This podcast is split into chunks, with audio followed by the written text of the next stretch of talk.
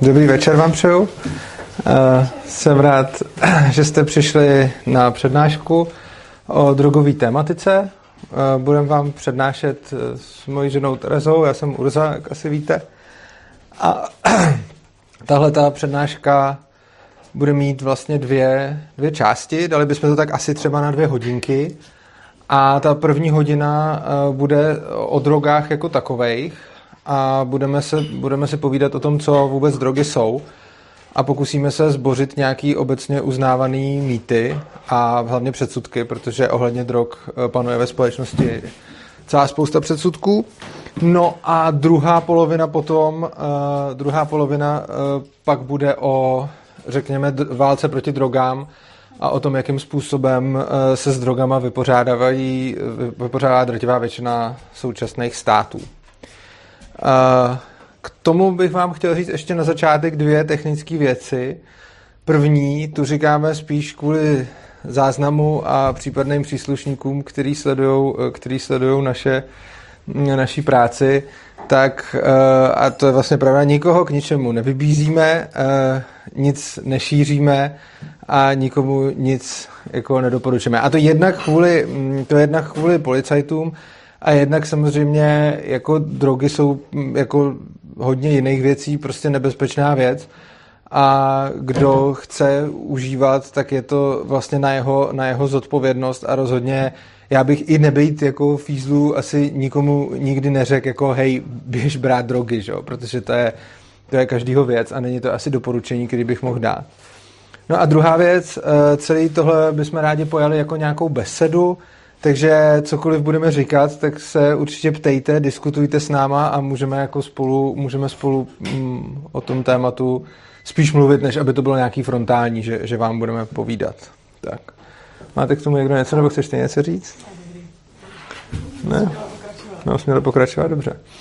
Uh, dobrá, já bych se chtěl zeptat na to, když se řekne drogy, co si pod tím, co si pod tím vlastně představujete? Chce mi to někdo říct? Heroin. Heroin? Droga to je cesta polský. Fakt? To je super. Dobrá, droga je polský cesta, to je zajímavý. Já bych řekl, že jsou to látky s potenciálem zneužívání. Hmm. Což je hodně, což je hodně široký, což je hodně široký pojem, ale ono to jako je to pravda, jenom bych řekl, že látek s potenciálem zneužívání bude mnohem víc než, eh, než drog, protože zneužít se dá, zneužít se dá prakticky cokoliv. Každopádně eh, je zajímavý, jak lidi hodně rozlišují legální a nelegální drogy. Jo. Eh, obecně je celá spousta lidí, která řekne jako kouření škodí zdraví, ale je to jako v pohodě, chlast taky škodí zdraví, ale každý si dá pivko, ale kdo si dá tu extázi, tu trávu, to LSD, tak to je prostě feťák, který, eh, který skončí pod mostem, eh, bude krást, aby měl na drogy a nikdo ho pak nebude mít rád. A tohle je něco, jak se o tom vlastně často učíme ve škole. Čím víc o drogách uh, jako mluvím, tím víc se mi potvrzuje, že to takhle je, ale musím dodat jednu věc. Existují už i světlý výjimky učitelů, který učí ve skutečnosti fakt o drogách a ne nutně proti drogám. Takže dřív, před třeba ještě 20 lety, to ve školách bylo vždycky takhle, že prostě učitel řekl, jako drogy, to je to, čeho se dotknete a potom umřete. A e, teď už se občas, byť je to pořád menšinový, ale občas už se stane, že prostě nějaký učitelé jsou dost osvícený na to, aby těm studentům fakt říkali, jako co drogy jsou a že jsou různé drogy. Protože uh, ten problém potom s tímhletím přístupem, když dětem řekneme, vezmeš si tu drogu, a to, to, mě to říkali, říkají mi to rodiče, říkají mi to ve škole, prostě vezmeš si tu drogu, pak už nebudeš moc přestat, pak zatráš všechny své peníze, pak uh, prostě skončíš pod mostem a budeš jako odepsaný. A ono potom, když vám tohle lidi říkají, a vy vedle sebe vidíte ty spolužáky, který minimálně hulej. A teď vidíte, že se jim tohleto jako neděje. A pak vidíte spoustu lidí, kteří hulej jako, a, nebo berou jiné věci jako dlouho.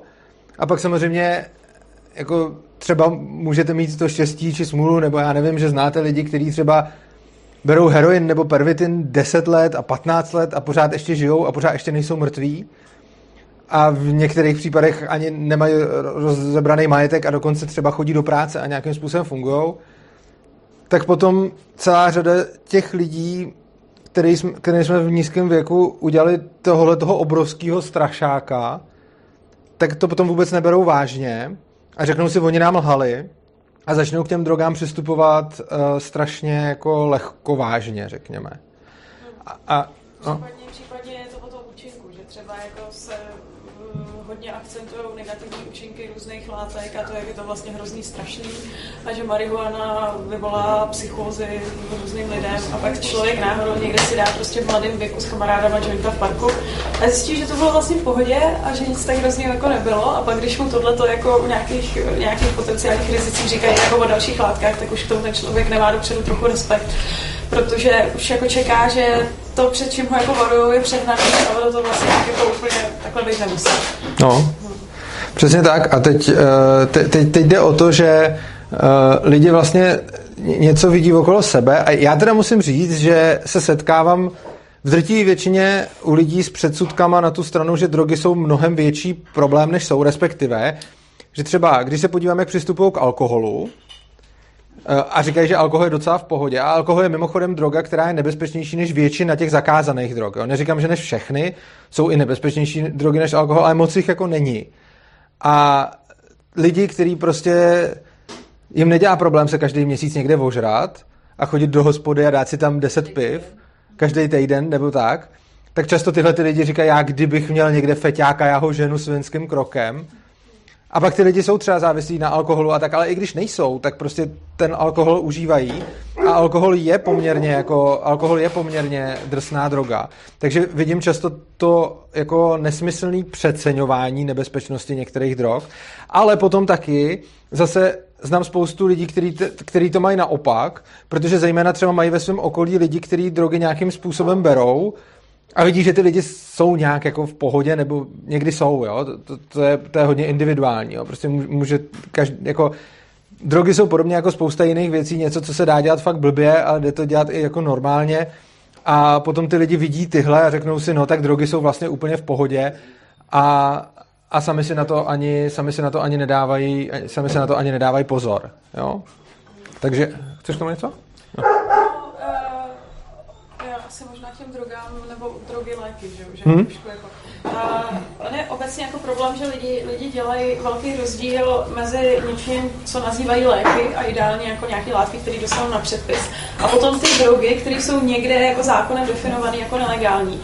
Což uh, ono v podstatě tam mezi tím dělící čára úplně není. Ono prostě drogy jsou nějaké látky, stejně jako léky, které jsou na předpis, který, když se vpraví jako do organismu, tak změní nějakou jeho funkci. A e, není úplně jako dělící čára mezi tím, jako co je dobrý, to je lék, to nám napsal doktor, a co je špatný, to jsou ty špatné drogy.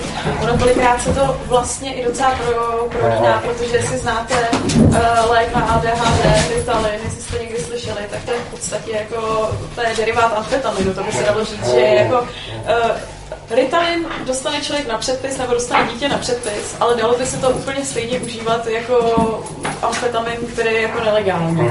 A, ale u toho Ritalinu mají lidi pocit, že když to dostanou, dostanou napsaný od toho doktora, tak je to vlastně v pohodě, zatímco to musí koupit někde od nějakého dealera někdo, tak je to vlastně špatný. A, a je problém, že tam prostě chybí ta jasná dělící čára, protože stejně jako některé látky, které jsou dneska nelegální, se dají uh, užívat jako léčivo a k tomu se vlastně možná dostaneme. To začíná být hmm. obzvlášť poslední dobou takovým jako trendem, že uh, začíná se tak trošku jako destig... Některé látky se začínají hodně destigmatizovat a zjišťuje se, že opravdu se dají v medicíně a zejména třeba psychiatrii docela dobře využít. A Naopak pak jako mezi lékama užíváme látky, které jsou někdy jako hodně, bych řekla, nebezpečný a můžou způsobovat úplně stejnou závislost, ale lidi k tomu úplně třeba ten respekt nemají. Uh, já jsem mluvila o Ritalinu, ale stejně tak bych mohla mluvit třeba o lécích jako Neuro nebo Xanax. To jsou prostě psychoaktivní látky úplně stejně jako nevím, řeknu třeba pervitin, ono samozřejmě má to úplně jiný účinek, ale funguje to nějak s psychikou, vyvolává to nějakou závislost a akorát prostě lidi mají pocit, jako, že když to dostanou od toho doktora, tak je to jako v pořádku a je to, to lepší, než co je nelegální.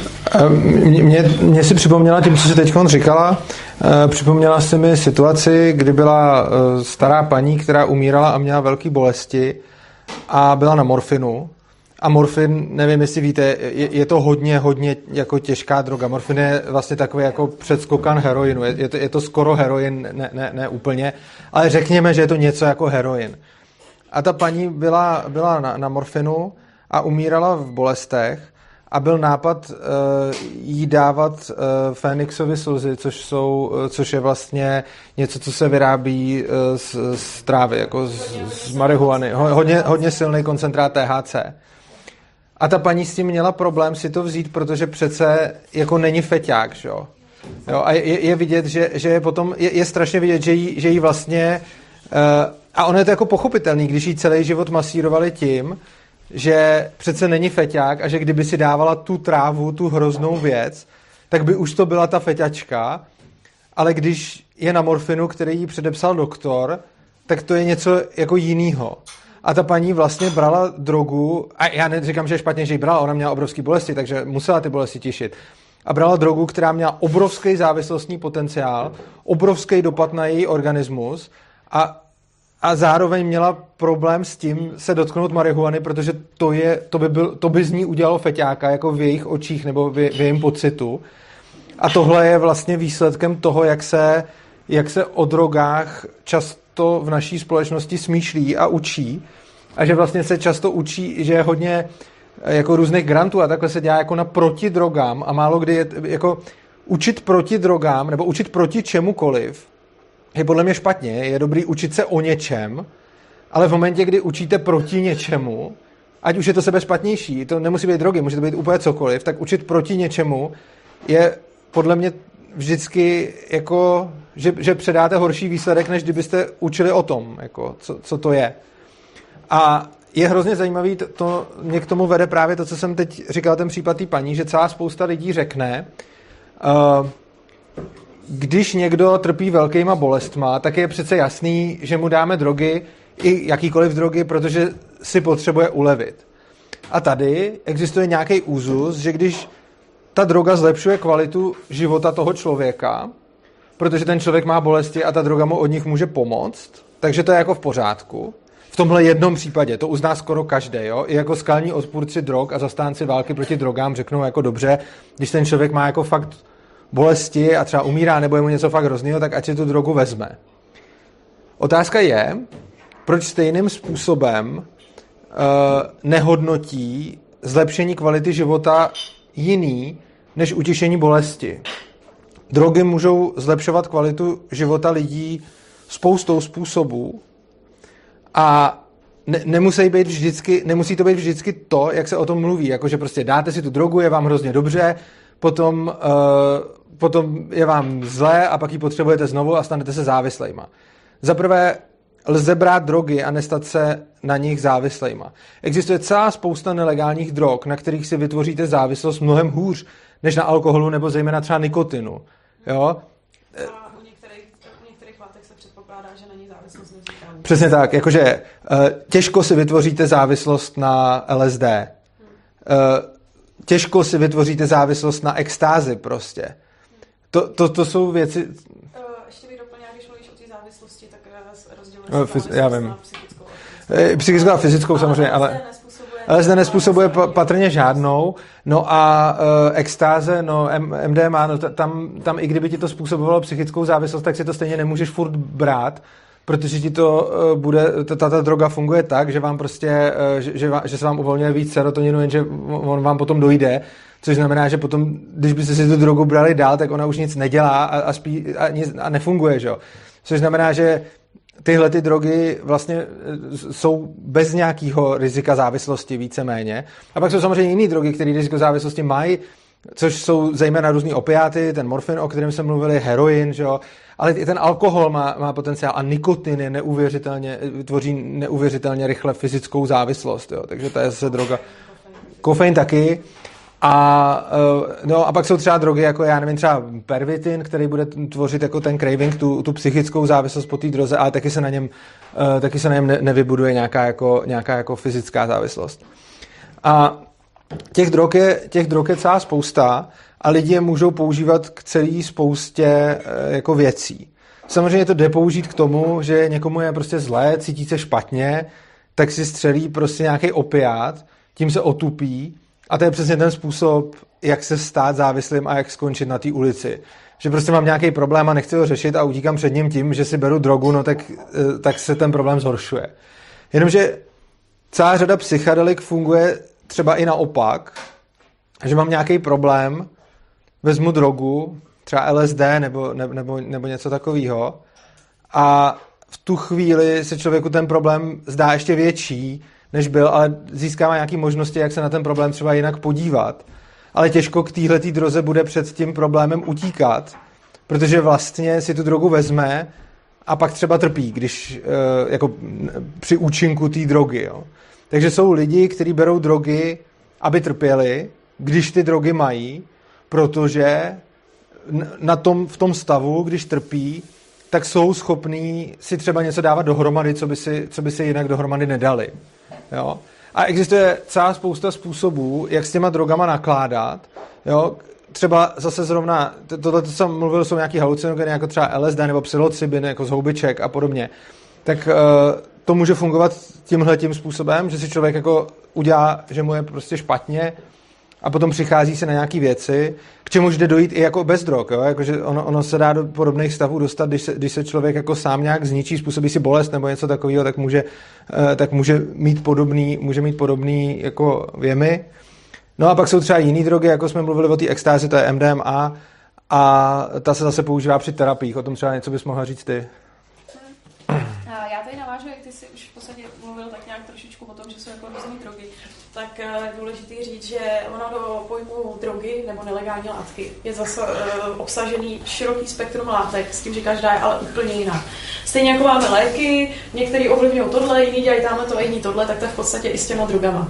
A jak by se to dalo asi, tak jsou různý dělení, na základě čeho se to dá dělit. Úplně asi základně bychom mohli říct, že jsou nějaký jako halucinogeny, což je přesně LSD, psilocybin z lisohlávek, může tam být nějaký DMT, meskalin, tak různě znáte. Pak jsou stimulanty, což jsou amfetaminy, především třeba to MDM a pervitin, extáze, to je kombinace MDM a pervitinu. Uh, pak jsou v podstatě, medicínsky se to řadí mezi anestetika, ale dalo by se to částečně řadit mezi halucinogeny, to je třeba ketamin, pak je obrovská skupina opiátů, což je přesně heroin, morfin. Sedativa, ne? Obecně spíš, no. uh, Jo, sedativa, no. no pak, a pak jsou antipsychotika. Jo, pak ještě do těch sedativ by se asi dali, no to nejsou úplně sedativa, ale dali by se tam zařadit přesně ty benzodiazepiny, což je třeba léky na sklidnění, což je třeba přesně neurol, neurol, Xanax, jsou chodní názvy teda. A... Jestli můžu tě jenom v krátkosti doplnit to dělení, který mě, mě přijde asi nejsmysluplnější, že jsou takové čtyři základní skupiny, kde jsou vždycky dvě a dvě proti sobě. Jsou uh, psychedelika, a psychedelika jsou drogy, které uh, obecně vám můžou vyvolávat halucinace, můžou vyvolávat různý hodně emotivní stavy a podobně. To, to, to je jedna skupina. A proti ní působí antipsychotika, ty, ty, vám naopak, ty vás naopak jako uklidňují, oblbují třeba, když, když jste schizofrenik nebo něco takového, tak berete taky antipsychotika. Čili to jsou jakoby takový dvě, že jedno vás jako emočně víc jako ro, ro, stimuluje emočně a, a tak. A to druhý jsou antipsychotika, který vás jako zase spíš emočně uklidní nebo obl, oblbnou. A pak jsou druhý dvě, které jsou proti sobě a to jsou stimulanty a sedativa, kdy stimulanty vás jako najedou, naspídujou, to jsou, to jsou právě ty, ty amfetaminy a podobně, že, že jste spíš jako fyzicky, ale i psychicky, že vám to zvýší sebevědomí a podobně. A pak jsou sedativa, které vás zase zabrzdí a, uh, vás, a jste prostě najednou takový jako vláčný a je vám všechno jedno. To, tak, takže beru tyhle ty čtyři skupiny asi jako ty hlavní a je dobrý si všimnout, že jsou to vždycky dvě a dvě proti sobě působící. Jako. Jo, plus těch sedativ samozřejmě zapadá alkohol, hmm. A no, dalo by se říct, že možná... On je jako by stimulant při nižší dávce a sedativum při vyšší. Jo, jo, přesně tak, tam záleží na dávce, ale spíš, spíš potom do těch, do těch sedativ, protože tam mm, jasně, no, ano. A, no, a nikotin, kam zařadil. Kofein je spíš stimulant, ne? nikotin asi spíš, asi spíš jako stimulant, no. No, obecně prostě uh, do těchto těch škál se dá zařadit strašná, strašná spousta látek eh, s tím, že některé jsou legální, některé nelegální, některé jsou na předpis, některé si můžete utrhnout v lese a uh, tak jako se to různě zradí, každý, každá z těch látek má jako jiný účinky. No. Eh, přeložil jsem tě, nebo si to bylo no, no. no, já bych řekl určitě, že v podstatě u, u drtí většiny drog si umím představit nějaký jako rozumný využití a nějaký nerozumný využití. Jo. Eh, když jsem tady mluvil o těch, o těch halucinogenech, tak typický to rozumný využití je dívat se na věci z, z jiného úhlu, z jiné perspektivy, řešit si nějaký problémy. To je zase dobrý, že to moc nevyvolá jako závislost tohleto. A samozřejmě je i špatný využití za předpokladu, že třeba jste člověk, který je Eh, nestabilní, eh, má duševně nemocný nebo s nějakým náběhem na schizofrenii nebo přímo ze schizofrenii, tak samozřejmě v momentě, kdy, tak to byste měli brát spíš ty úplně opačný, čili ty antipsychotika. V momentě, kdy na nějaký takovýhle stav si vezmete halucinogeny, nebo i když jste prostě jako hodně emoční člověk a, a prostě neumíte se uklidnit, tak v momentě, kdy v tomhle stavu začnete brát halucinogeny, tak si můžete jako vážně ublížit. Eh, myslím jako mentálně hlavně, ale ono potom i, i sekundárně se můžete začít poškozovat jinak. Takže zase je, je potřeba to brát nějakým takovým způsobem. Pak samozřejmě eh, u těch, eh, u těch sedativ tam je, tam je asi jasný, že to, čemu to může pomoct, je, když máte nějaké bolesti, tak si můžete vzít to sedativum, aby vám to tu bolest mírnilo. Nevýhoda sedativ je, že bývají v drtí většině návykový, vytváří se tam fyzická závislost, takže tím je potom i vidět, jak se to dá používat blbě, že prostě s tím utíkáte od nějakého problému, jenže, jenže neutečete a ještě si způsobíte další. A potom celkem kontroverzní je uh, sedativa, uh, stimulanty, pardon, stimulanty, uh, jako je třeba pervitin, speed, amfetamin, no, tak prostě tohle je skupina drog, která je obecně hodně zatracována, protože bývá v drtivé většině případů zneužívaná a ty lidi tyhle ty drogy neumějí zvládat, skoro všichni uživatelé. Uh, skoro by se z toho chtělo říct, že tyhle ty drogy jsou v podstatě jenom jako zneužívací, plus party drogy, ale já... Jo, ten Ritalin se používá v medicíně. Já jsem myslel spíš teď, když si to jako užijete, jo, máš pravdu samozřejmě, eh, když to užijete doma. Na druhou stranu, já jsem si to dlouhodobě taky myslel, ale vím o několika případech eh, používání pervitinu, který já osobně považuji za rozumný, a to, že to ty lidi používají následujícím způsobem. Mějme hodně nesebevědomého člověka a samozřejmě pro ně je tohle ta droga strašně nebezpečná, protože mu může, vytvářet, může mu vytvářet závislost. Mějme hodně nesebevědomého člověka, který si čas od času vezme pervitin a čas od času znamená jednou za několik měsíců. Tohle nemůžete brát jako na týdenní bázi, protože to do toho spadnete.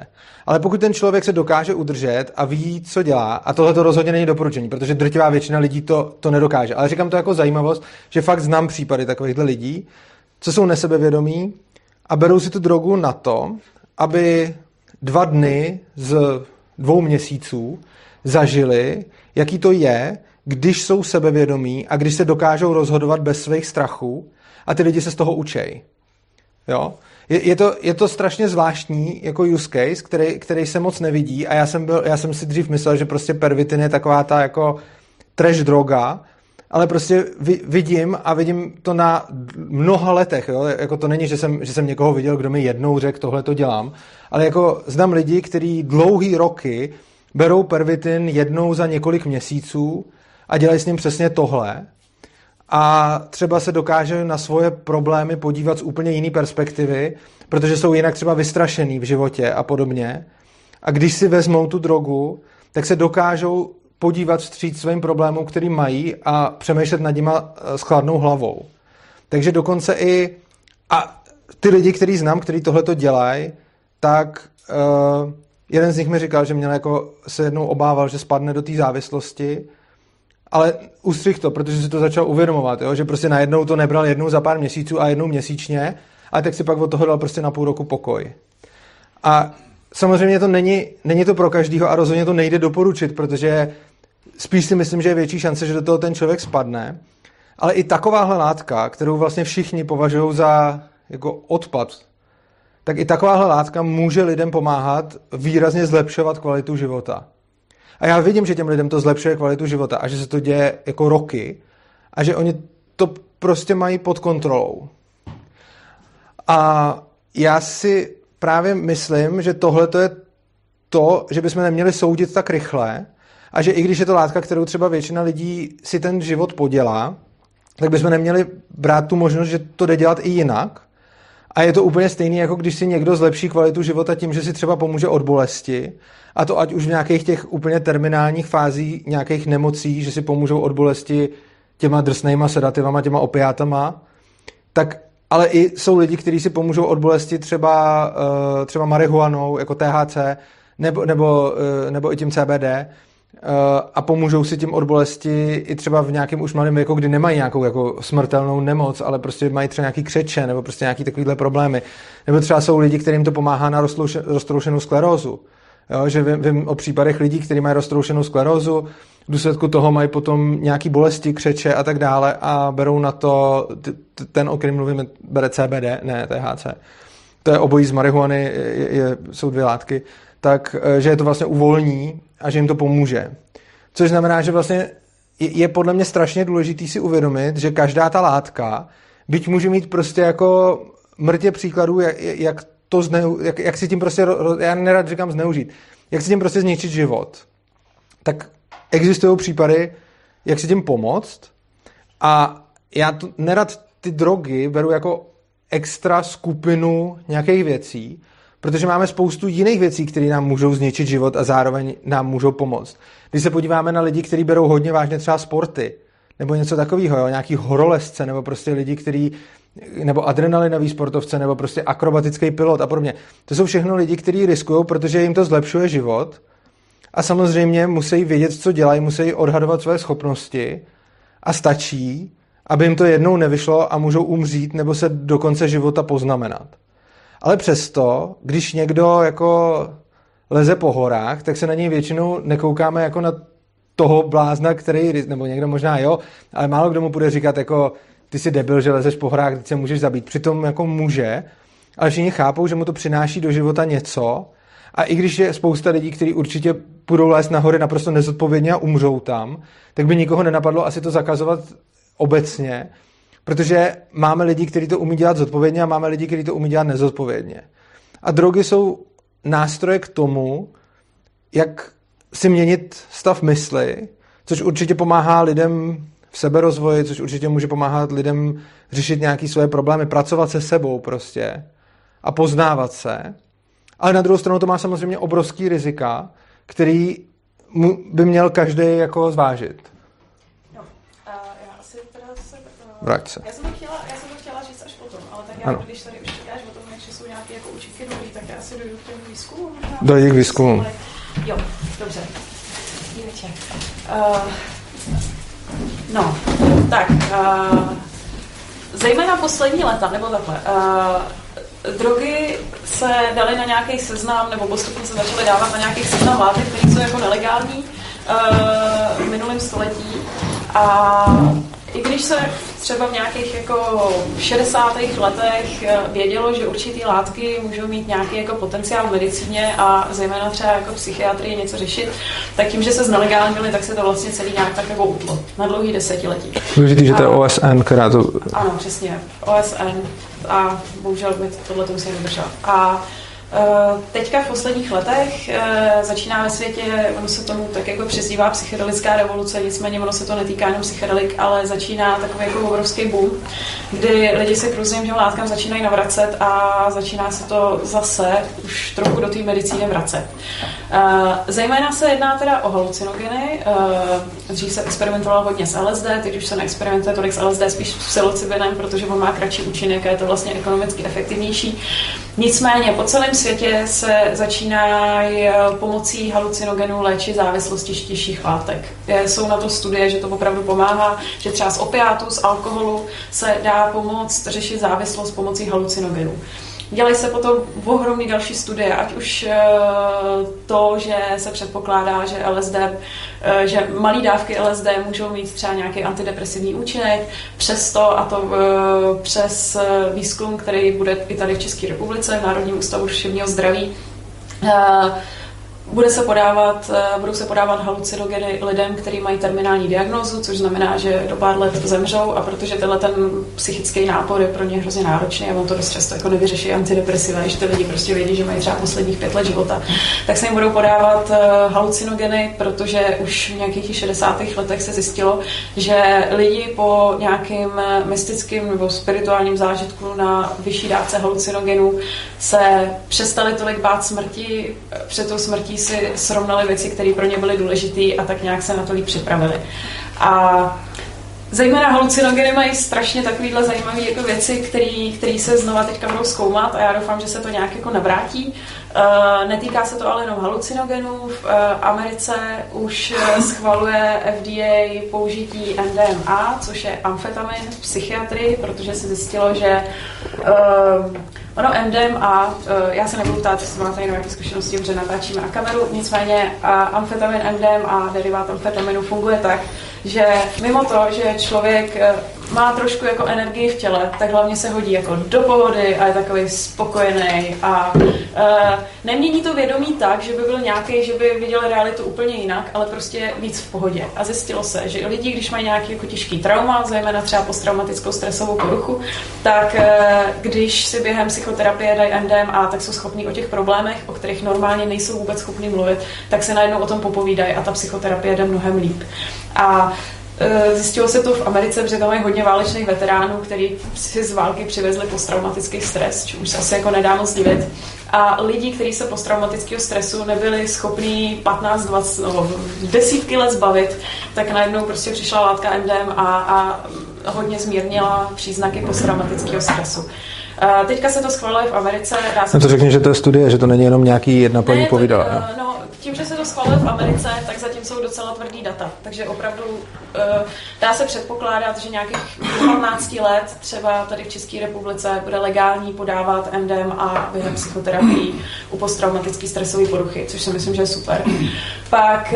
Uh, Mě hrozně zajímavý ten výzkum uh, o těch lidech, jak je nemohli vylečit normálně právě no, té studie uh, lidi, co měli posttraumatickou stresovou poruchu, tak aby mohli být zařazený do té studie vlastně na podávání MDMA, tak jednou z podmínek tam bylo, že se ty posttraumatické stresové poruchy minimálně 15 let nemohly zbavit konvenční psychoterapii. Pak je zařadili a vlastně po těch psychoterapiích s MDMA oni měli fakt jako dramatický, dramatický ústup příznaků toho posttraumatického stresu. Pak ještě takovou známou látku je ketamin, ten se podává v Národním ústavu duševního zdraví i tady u nás. Když jsou nějaký těžký depresivní stavy, tak eh, o ketaminu se ví, Uh, ono ketamin je anestetikum, ale taky zvláštní. On, jakože ve vysoké dávce anestetikum, v nízké dávce, nebo pak začíná jako taková část, kdy jako halucinogenní a pak ještě, když je trošku menší část, tak je antidepresivní. Ketamin, já znám jednoho člověka, co uh, se pokusil o sebevraždu, byl opravdu ve těžkých depresích a ten to i zažil. Podali mu v ústavu duševního zdraví ketamin a opravdu to má potenciál úplně, to vypne depresi. Ale jenom na pár dní, ono se to pak vrátí. Ale v tu chvíli to drasticky uleví a těm lidem je jako skvěle. Uh, takže ketamin se na tohle to používá i tady u nás. Uh, i tady u nás, teda kontrolovaně na některých případech, ale užívá se. V Americe už dokonce schválili taky ketaminový nosní sprej, že když má někdo těžký deprese a jde na něj nějaký fakt jako akutní propad, tak si může jako stříknout a on se mu v tu chvíli uleví.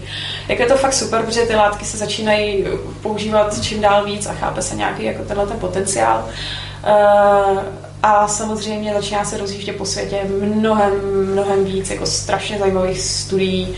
Třeba ten antidepresivní účinek ketaminu se bude porovnávat uh, s antidepresivním účinkem halucinogenu. A je to konečně, že začínáme jako docházet do takový uh, optimi, do optimistického stavu společnosti, kde ač jako nelegální látky jsou pořád obrovský stigma, tak uh, vědci už trošku začínají tomu otevírat dveře a začíná se to jako dít. To samé, eh, jak začalo být prostě eh, legální legální marihuana v lékařském užití. To prostě to se spustilo taková jako obrovská vlna.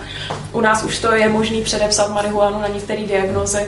Eh, myslím si, že marihuana bude jedna z prvních, která jako bude legální už jako úplně. A myslím si, že čím dál víc k tomu přicházíme, že ta společnost jako na tom začíná být jako líp a líp. A aspoň se o tom začíná jako mluvit a diskutovat a, a zkoušet se to, což je super. Je fakt, že to stigma z těch drog je vlastně opakem toho, když se snažíte jako hledat nějakou pravdu o tom, co to, co to je ve skutečnosti, tak tím, že to stigmatizujete, tak tím se té pravdě vlastně, tím se té pravdě nejvíc oddálíte. A drogy jako všechno mají svoje jako dobré stránky i, i stinné stránky. A je, je potřeba o nich co nejvíc vědět a i si myslím, že je důležitý, aby o nich třeba mladí lidi, kteří s drogama začínají experimentovat, což budou dělat, ať chceme nebo, nebo nechceme, protože drogy všude jako jsou a není žádný problém je sehnat, tak to znamená, že prostě lidi je budou zkoušet brát, protože se to prostě bude dít a v takovém případě je samozřejmě nejlepší, aby ten člověk, co, ten mladý člověk, co jde teda zkoušet nějaký drogy, aby tušil, co, co jde dělat vůbec, co si jde brát, protože když bude mít o všech drogách informace, jako to je to hrozný, to tě zabije, tak vezme celkem jakoukoliv drogu. Oproti tomu, když bude mít nějaký jako rozumný informace o těch konkrétních drogách, tak jednak bude vědět, která třeba pro něj by mohla být nebezpečnější než nějaká jiná. A jednak uh, může potom taky vědět třeba, co mu ta droga může udělat, na co si má dávat pozor. A to jak od takových problematických věcí, jako je třeba závislost a podobně, tak prostě k takovým jako triviálním věcem, jako udržování pitného režimu v době, kdy ten člověk na, na té droze je.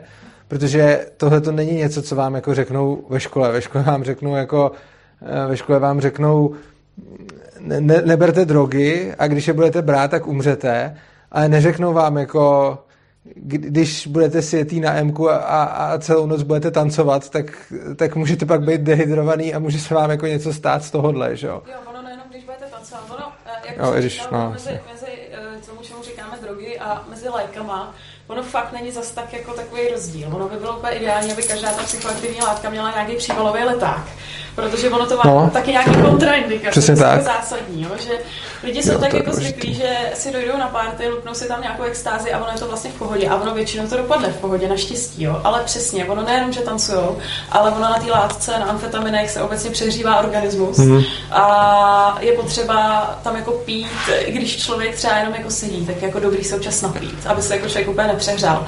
Pak důležitá věc, strašně moc lidí tady bere antidepresiva. Bere tady inhibitor zpětného vychytávání serotoninu. To v kombinaci s extází nebo se samotným MDMA může být jako fatální. A to, to jsou třeba věci, o kterých se vůbec nemluví, že když člověk má nějaké svoje onemocnění, eh, třeba na to MDMA by asi nebylo dobrý, aby člověk měl nějakou srdeční vadu, eh, nebo nějaké tyhle věci, nesmí brát přesně léky, které nějak interagují se serotoninem, asi nejsou vhodné ani vůbec žádný další psychiatrické léky typu antipsychotika.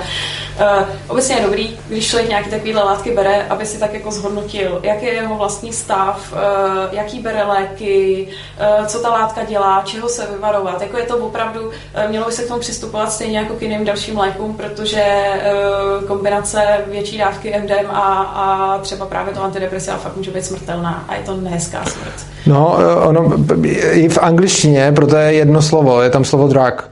A to znamená medicamenty a znamená to drogy. A ona to není náhoda, protože prostě jako drogy jsou jako medicamenty prostě, jo? jenom jsou to, je, je to nějaká skupina medicamentů. No, Přičemž je, to bude asi další, no, klidně řekni, jestli něco máš. Jo, no ještě jsem právě k tomu chtěla říct, že to je hrozně zajímavé, jak lidi uh, nemají úplně objektivní informace, tak hlavně, jak mají tak jako pocit, že drogy se do sebe dají tak jako random házet a ono je to v pohodě, tak taky vymýšlejí úplně strašlivý kombinace. O tom jsem chtěl mluvit, no. A uh, já nevím, jestli znáte spolek Česká psychedelická společnost, uh, to je vlastně spolek, bych jako řekla, docela erudovaných lidí, jsou tam lékaři, psychiatři, vědci, i právě lidi, kteří uh, který dělají ty studie uh, s různýma látkama v tom Ústavu duševního zdraví, tak oni provozují uh, takový jeden svůj projekt Psycare.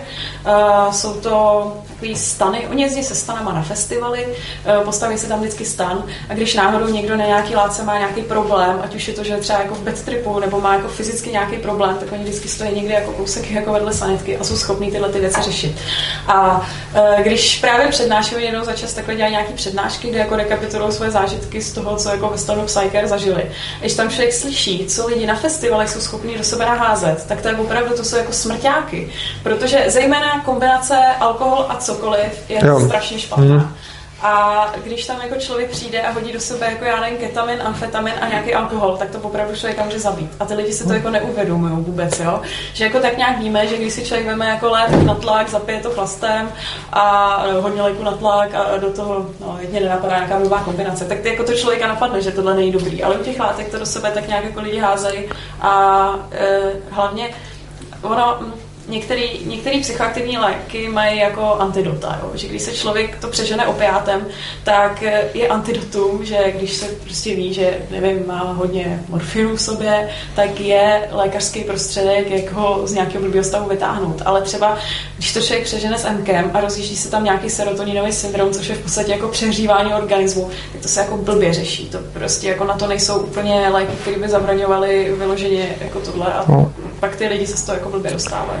No. Je, a je důležité si fakt uvědomit, že ty drogy jsou, jsou jako léky, že, že, že všechno to má nějaké jako ne, negativní účinky, vzniká na tom závislost a většina těch teda drog, které se berou, tak nějakým způsobem eh, jsou jako psychoaktivní, že, že, že mění náš stav mysli, což je jako důvod, proč se, uh, proč se, často, proč se často berou. Uh, každopádně mě, mě to právě připomnělo, že se mi jednou stalo, že jsem, že jsem byl na nějaký, na jedné konferenci, Eh, kde jsem zároveň fungoval jako organizátor i jako přednášející a taky jsem tam moc nespal, eh, takže jsem tam napřed eh, dělal strašně moc jako věcí a potom po asi dvou dnech jsem měl přednášet a už jsem v podstatě nemohl stát na nohou. A nějaká kamarádka mi tam dala nějaký, nějaký posilovák, ale jako normální legální, normální jako legální jako látku, já teď už nevím, jak se to jmenovalo, ale bylo to prostě něco, že, jako něco na, na smyslu, že mě to jako, jako by kafe, uh, jenom silnější, že mě to postavilo na nohy, ale nebylo to jako nic, nic ilegálního. A já jsem šel na tu přednášku a když jsem tam jako už byl skoro u té u stage, tak jsem tam říkal jednomu z těch organizátorů, jako to je hrozný, já jsem si teď musel vzít nějakou drogu, a já jsem to řekl prostě tak, já jsem si musel vzít nějakou drogu, abych ještě stál na nohou, a on se úplně si říká, cože? Ty jsi drogy a jdeš přednášet. A já říkám, jo, tady mi dala prostě nějakou drogu, protože, se, protože už se motám a protože už, už, mi není, už mi není dobře. A on úplně jako tak pohoršeně a tak. A já jsem říkal, no sorry, já jsem to prostě nějak jako, já to z toho taky nemám radost. A potom jsem nějak, pak se ptal, jako, co, to, co to bylo a já jsem zmínil co. A on říká, je to jako normální lék, jako, to ne, nejsou jako drogy. A já jsem říkal, jo, jsou, jsou to drogy, které prostě jsou... A on říká, ale jako ne, že by si dal nějaký piko nebo něco takového, dal si normálně nějak... A ani nevěděl, jako co to je a tu látku neznal. Já, já si ji nezapamatoval, já jsem ji taky neznal. Ale pointa je, že někomu řeknete vlastně jako dal jsem si drogy a já jsem to myslel opravdu tak, byly to drogy, ale byly to legální drogy a když jenom řeknete, že jste si dali drogy, tak to je hrozný. A když pak řeknete, že to byly legální drogy, tak no, jo, tak to je v pohodě prostě. Protože spousta věcí, které dostanete, můžou být i jako mnohem silnější než, eh, než nějaké věci, které jako koupíte od dílera, že jo. Takže to, to, to je přesně takový, to, takový, to, takový to stigma, který to do, do jisté míry má. Ano, jo. Není to fakt jako logický trošku, jako není to, to stigma, jako chápu, že tam může být, a není ten přístup trošku jako logický, přece droga je někde nějaká, může být nějak něčím říznutá, nebo tak, Jo, jestli jako taková ta opatrnost, nebo jestli někdo lekne, jestli vzal drogu třeba, jestli to fakt není způsobený pouze jenom stigmatem, ale nějakým rozumem trošku takovým jako zdravým k tomu, no já nevím, jo. Jako, Mně to právě nepřijde, protože já jsem si skutečně dal drogu. Protože to, co jsem si, já jsem mu řekl, že jsem si dal drogu a já jsem si jako nedělal legraci. Já jsem to tak vnímal, já jsem to vnímal tak, že jsem si dal drogu, jako nedal bych si pervitin, protože ten by mi na to zrovna nepřišel vhodný, protože, by mi, protože to, to není na, na přednášku, ale prostě dal jsem si nějakou drogu, která mi přišla v danou chvíli vhodná k tomu, abych mohl, abych mohl odpřednášet. Ale jak jsem to vyřekl, že to byl vlastně lék nějaký, tak už se uklidnil, že jsi říkal, OK, tak to bude nějak jako pod kontrolou, někdo No ale to, ale to, si, to si právě, jako tohle, mě, mě na tom přijde v pohodě to, že se vylekal, ale protože já jsem se taky vylekal, protože jsem, eh, já jsem se vylekal, že vůbec potřebuju nějakou látku na to, abych odpřednášel, protože jsem ale dva dny nespal a furt jsem jako něco dělal, takže jsem, jsem se prostě přecenil. Takže v tomhle tom jsem se vylekal i sám sebe a už jsem to od té doby nikdy neudělal a nikdy jsem nedopustil, aby se mi znova stalo tohle.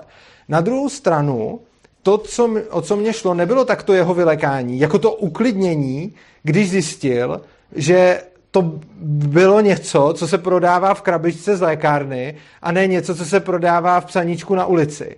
A tohle uklidnění už mi nepřijde moc na místě, protože v krabičce z lékárny se prodává celá spousta svinstva, která mě tam může jako uzemnit nebo, nebo udělat cokoliv. Mimochodem, tohle mě tam potom skutečně jako, no ne, tohle, já jsem tam potom tu přednášku musel dopřednášet v sedě, protože, eh, protože už jsem prostě neměl energii, ale spíš mi šlo o to, jak se ten člověk uklidnil, když jsem mu řekl, že, že to bylo v obalu z, z nějaký jako velkou výroby a ne, ne vlastně od dílera na rohu, no. Eh, k těm Chtěla jsi něco říct? No, já jsem chtěla navázat tak nějak jako dále. A můžeš jenom do, do, říct, jo. Uh, chtěl jsem říct k těm kombinacím ještě. Uh, kombinace drog, o kterých ty, ty jsi tady mluvila, jsou, že vlastně když ty lidi potom zjistějí, že berou ty drogy jako jednotlivě a že to je jako v pohodě v úzovkách, jo, jdou na party a dají si tam tohle, dají si tam tamto, tak potom jsem zjistil, já se třeba, mě drogy docela zajímají, tak mám od nich hodně načteno, ať se si hodně o kombinacích jednotlivých drog, a potom mě hrozně překvapuje, jak málo lidí, kteří berou drogy, jakože i třeba docela hodně, nebo jako ne, že by to byly jako úplně závislí fetky, ale že jsou to prostě lidi, kteří chodí na party a berou si tam drogy, tak jak málo vědí o jejich kombinacích často. Jo, že, že třeba už se mi mnohokrát v životě stalo, že jsem někomu já dohlížel na jeho kombinaci drog a říkal jsem mu, hele, tohle to, co bereš, není dobrý s tím, co jsi si vzal před hodinou. A je zajímavý? Je, je zajímavý, že potom, že vlastně tím, že, eh, tím, že jako lidi se na tím nezamyslí a to je přesně tím nedostatkem těch informací, že potom, eh, že potom se to strašně, že, že k tomu není ten příbalový leták, jak si říkala. A eh, je fakt, že některé drogy s jinýma se třeba krásně i kombinujou, že jednak můžete mít kombinace drog, které se nějak vzájemně třeba doplňují, ale pak můžete mít kombinace drog, které se nedoplňují a také kombinace drog, které jsou jako smrtelné a které jsou výrazně nebezpečnější v kombinaci. Je mimochodem zajímavý, to už si zmínila, že droga, která se skoro s žádnou jinou drogou nesnáší, je alkohol. Ten je nebezpečný v podstatě s čímkoliv zkombinujete, to je jenom takové, jako když řeknu jako eh, rychlou, rychlou poučku a samozřejmě to neplatí na 100% a nikoho k ničemu nenabávám, ale většina drog Eh, tak alkohol je ta droga, která se nekombinuje skoro s ničím a MDMA je ta droga, která se kombinuje skoro ze vším, ale samozřejmě taky ne úplně ze vším. No, no. Třeba s těma antidepresivama vás to zabije. Takže je důležitý, takže je důležitý, takže je důležitý vědět, jako co děláte a co berete a když už něco berete, tak je, tak je fakt dobrý si o tom zjistit a zjistit si nejenom o kombinacích s dalšíma drogama, který si berete případně na té party, ale taky zjistit to v kombinací s jinýma lékama, který si berete úplně mimo party, protože byť některé léky jsou zabalený v tom psaníčku od dílera a některé léky jsou v té krásné krabičce z lékárny, tak oni jsou to stejně jako obojí drogy, které vás můžou dohromady sejmout jako dvě psaníčka od toho dílera. Přesně. A, ještě s tou vlastně osobní anamnézou. Pokud jo. má někdo v rodině schizofrenii, tak rozhodně by neměl pomýšlet na halucinogeny, protože Ono možná ani na trávu, jo, ale ty halucinogeny ty jsou tak jako ne úplně, úplně pověstný, ale ví se, že tam by se to radši nemělo pokoušet. Když má někdo srdeční vadu, tak stimulanty taky nejsou úplně dobrý nápad. Jsou prostě obecně vždycky dobrý, když člověk jako chce něco užívat, vše už jako nevybízíme, ale jako když už, tak dneska už na internetu, zejména na anglických stránkách se dají najít dobré informace a je dobrý si to jako přečíst a tak to tak nějak jako zhodnotit se vším a přečíst si, jako co to dělá, aby člověk nebyl překvapený a všechno to... Aerobit. Třeba no, aerobit. No. Uh, případně, případně se zeptat, ale to je už je takový, že člověk si musí dávat pozor, že jo, na co se kde ptá, aby náhodou Obecně mám ještě jedno důležité, důležité vlastně varování, když už tady dáme nějaké varování, tak jedno z nejdůležitějších asi varování mám. Uh, spousta drog a zejména pak tráva jsou extrémně nebezpečný, když se vám ještě vyvíjí mozek. Takže a to, to, to je třeba hrozný, že v naší společnosti je tráva v podstatě jako teda nějak postavená mimo zákon, čímž pádem to potom úplně vybízí k tomu jako rebelství, že jo? A teď spousta lidí, kterým je 15, tak vidí, že jsou tady lidi, kterým je 50 a celý život hulej a jako v pohodě, jenomže problém je, že když je vám 15 a ještě se vám vyvíjí mozek, tak vám ta tráva fakt škodí prostě. Jo. A spousta lidí potom řekne, jako, a, to, a to je méně škodlivý než něco. Jo, ono je to obecně pravda, že je to méně škodlivý než lecos, ale to se taky ne jako než všechno. Jo. Jako tráva není nějaká jako úplně, jo, jak často se říká, prostě tráva je nejlepší lék na všechno a vůbec to není škodlivý. To je, to je taky úplná kravina. To je zase ten, ten jako úplně opačný pohled, že ono to samozřejmě je, jako je škodlivý, záleží na tom, co s tím děláte, jak často to berete, jaký je váš stav, čím to berete, jak moc to hulíte a podobně. Ale a taky záleží, kolik vám je. A obecně, když je vám málo a vyvíjí se vám ještě mozek, tak jsou pro vás drogy výrazně nebezpečnější, než když už jste dospělí. A to platí o tom chlastu, to hodně platí o té trávě, ale ono to platí i o nějakých jako dalších drogách. Byť si myslím, že u té trávy a asi možná i u toho chlastu je to asi nejmarkantnější. U té trávy hlavně, u chlastu taky, je to asi nejmarkantnější. Nejsem si jistý, jestli uh, třeba jako Myslím, že zrovna nějaký halucinogeny by to nemuseli tak tímhle tím úplně jako trpět. Ale to neznamená, že to je jako safe, jenom že, že to není tak, hro, tak hrozně horší. Zdá se, zdá se, že asi ne, protože různých No, takže asi- no. no. A, No, taky si myslím, že když- no. rozhodně. Jako nedoporučuji, jo, určitě, eh, nedop, jo, eh, nedoporučuju, ale prostě obecně, když jste mladý, tak, uh, tak je dobrý si s těma drogama prostě počkat, no. Pro zajímavost, eh, do kolika let celý víte. Ke konci puberty. To je jako, že ono hrozně, nebo takhle, záleží jak který části mozku, jo, ale myslím si, že tak jako do nějakých těch jako 19-20 by to jako... tak do 70. jako určitě to není dobrý v takový jako pubertě, jako prostě věk 15 ještě no, jako lepší. Já jsem četla až 27. Jo, ono totiž záleží, jak který, jak který části, no, jako... Hm.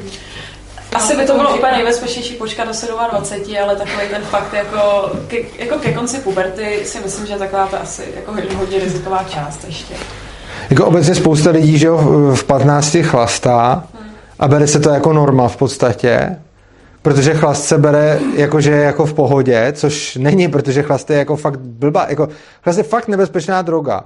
Jako je, je nebezpeč, jako když vezmeme, když vezmeme třeba všechny, když vezmeme všechny nelegální drogy a měli bychom někam zařadit chlast a dali bychom třeba jako, jako faktory jako fyzickou nebezpečnost, psychickou nebezpečnost, nebezpečnost k okolí a třeba jako závislost, tak když bychom vzali tyhle ty faktory, tak chlast, kdybychom ho jako zařadili na tu osu, kdybychom vzali jako osu od 0 do 100, 0 je jako nejméně nebezpečný, stovka je jako nejvíc nebezpečná, tak chlast bude někde jako na 80 až 90 a řekl bych, že prostě třeba jako, jako většina, fakt většina zakázaných drog bude mít menší dopady na organismus než chlast. A není to zdaleka jenom ta tráva, jak se často porovná jako marihuana a chlast, že jako tráva je méně škodlivá, tak ono ještě si myslím, že tráva je víc škodlivá než nějaký jiný drogy, jo. takže tam, tam jako myslím si, že, jako, že je fakt důležitý si uvědomit, že chlast je jednou, jako my máme sice na ně jako kulturní jako zvyk a podobně a uh, lidi o něm něco jako vědí, ale co týče samotné té látky, tak je to fakt hodně nebezpečná droga a patří rozhodně do toho,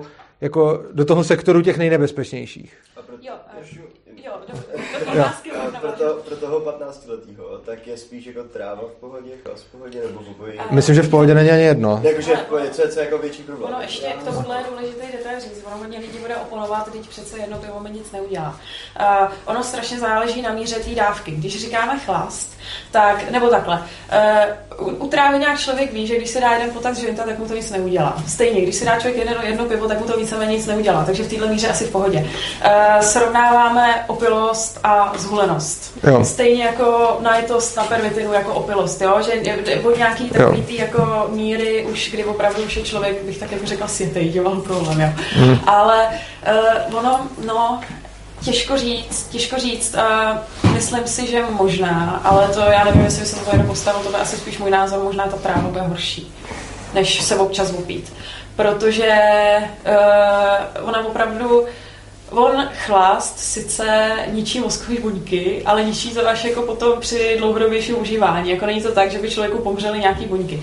Zatímco tráva, ona zároveň nějaký ničí, zároveň se říká, že zase nějaký jako obměňuje, že to je takový, že se pořád jako neví, jak se jako jo, ne.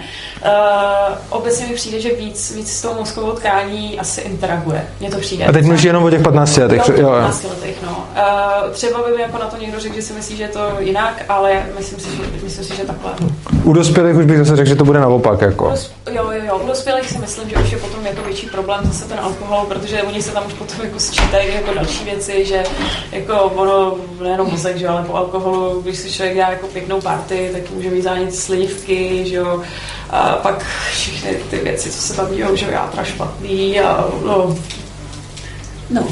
Tam je ještě zajímavý takový jev, to jste nezahrnuli do toho povídání, vlastně genetičnost enzymů, zpracování látek, to je hrozně zajímavé. Ano. Jo. Třeba Jamajčan, když se zahulí, tak pro ně je to úplně v pohodě, on se s tím toxicky vypořádá.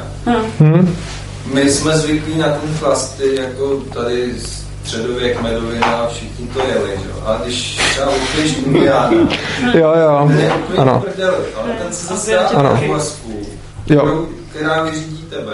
Jo. Zajímavé, Jo. že to jsou prostě Různý rasy jsou různě od, odolný na různé drogy. každý snáší jinak, že se to vlastně nedá napasovat jako... Hmm. Určitě, já bych nejenom, samozřejmě je tam určitý podíl i, i té rasy, že třeba jako Aziati moc ne- nedávají alkohol a uh, nějak přesně genová predispozice, ale pak bych řekla, že taky každý člověk je hodně individuální, že každému člověku nějaká látka sedne víc jak jiná a to ať už jako psychickým prožitkem, anebo i třeba fyzickým. Já jsem samozřejmě jako v mládí taky zkoušela hulit trávu, uh, nicméně jako já jsem měla tak strašný jako stav, a to nebylo, že bych se jako překouřila, já už jsem měla třeba opravdu malinkato oproti lidem, co měli všechny kolem. A já jako na trávu reaguju tak špatně, že vím, že to prostě nemůžu. Takže jako nehulím, nehulím vůbec. Jo. Jako nevím, nemám zkušenosti jako s nějakým mlíkem, nebo jak si to lidi vaří. Ale třeba jako já mám asi nějaký přecitlivělý THC receptory, takže třeba já zrovna na trávu nemůžu. A je to hodně individuální. Jsou lidi, dokonce existují i takový lidi, kteří prostě si dají pervitin a mají pocit, že jim to zas tak moc jako neudělalo. Uh, jsou lidi, kteří 50 mikrogramů si dají LSD a úplně jako lítají a lidi, kteří si dají 50 mikrogramů LSD a můžou jít do práce. Jo. Je to fakt strašně individuální a Jo. obecně člověk si musí dávat pozor a je lepší vždycky začínat od nejnižších dávek, aby člověk věděl, jak na ty věci reaguje. A Není to jenom tou rasou, že jo? Je, je, to, je to i člověk od člověka, že prostě má, máte, jako máme mezi sebou, jako že máme mezi sebou lidi, kteří na, na, na některé drogy reagují fakt jako přehnaně a některý, který, který reagují, prostě jsou lidi, kteří třeba obecně na halucinogeny jsou odolní, což znamená, že prostě si musí brát xkrát větší dávky, aby to na ně mělo nějaký dopad. A pak jsou zase lidi, kteří jsou jako přecitlivělí a stačí jim cokoliv a, a hned to. Takže i, i proto, pokud už se někdo rozhodne s drogama začínat, neříkám začínejte, jenom pokud už se někdo rozhodne s drogama začínat, je vždycky jako bezpečný začít jako minimální dávkou s tím, že mu to třeba na poprvé neudělá radši nic, než aby jako začal nějakou normální dávkou a zjistil, že je přecitlivělej na tu látku a, a nezvlád si to, že? jo. Což jsme zvyklí, že taky člověk dneska nevyžáhne jako flašku slivky, aby zjistil, jaký to je se upít. No to by se zdivilo, co ve 12 letech člověk vyžáhne. To je takzvaný placebo LSD. Jo, jasně. Jo, Eh, Neslyšela jsem, ale vím, že různí lidi, když měli pocit, že požili LSD, tak halucinovali taky. no jasně.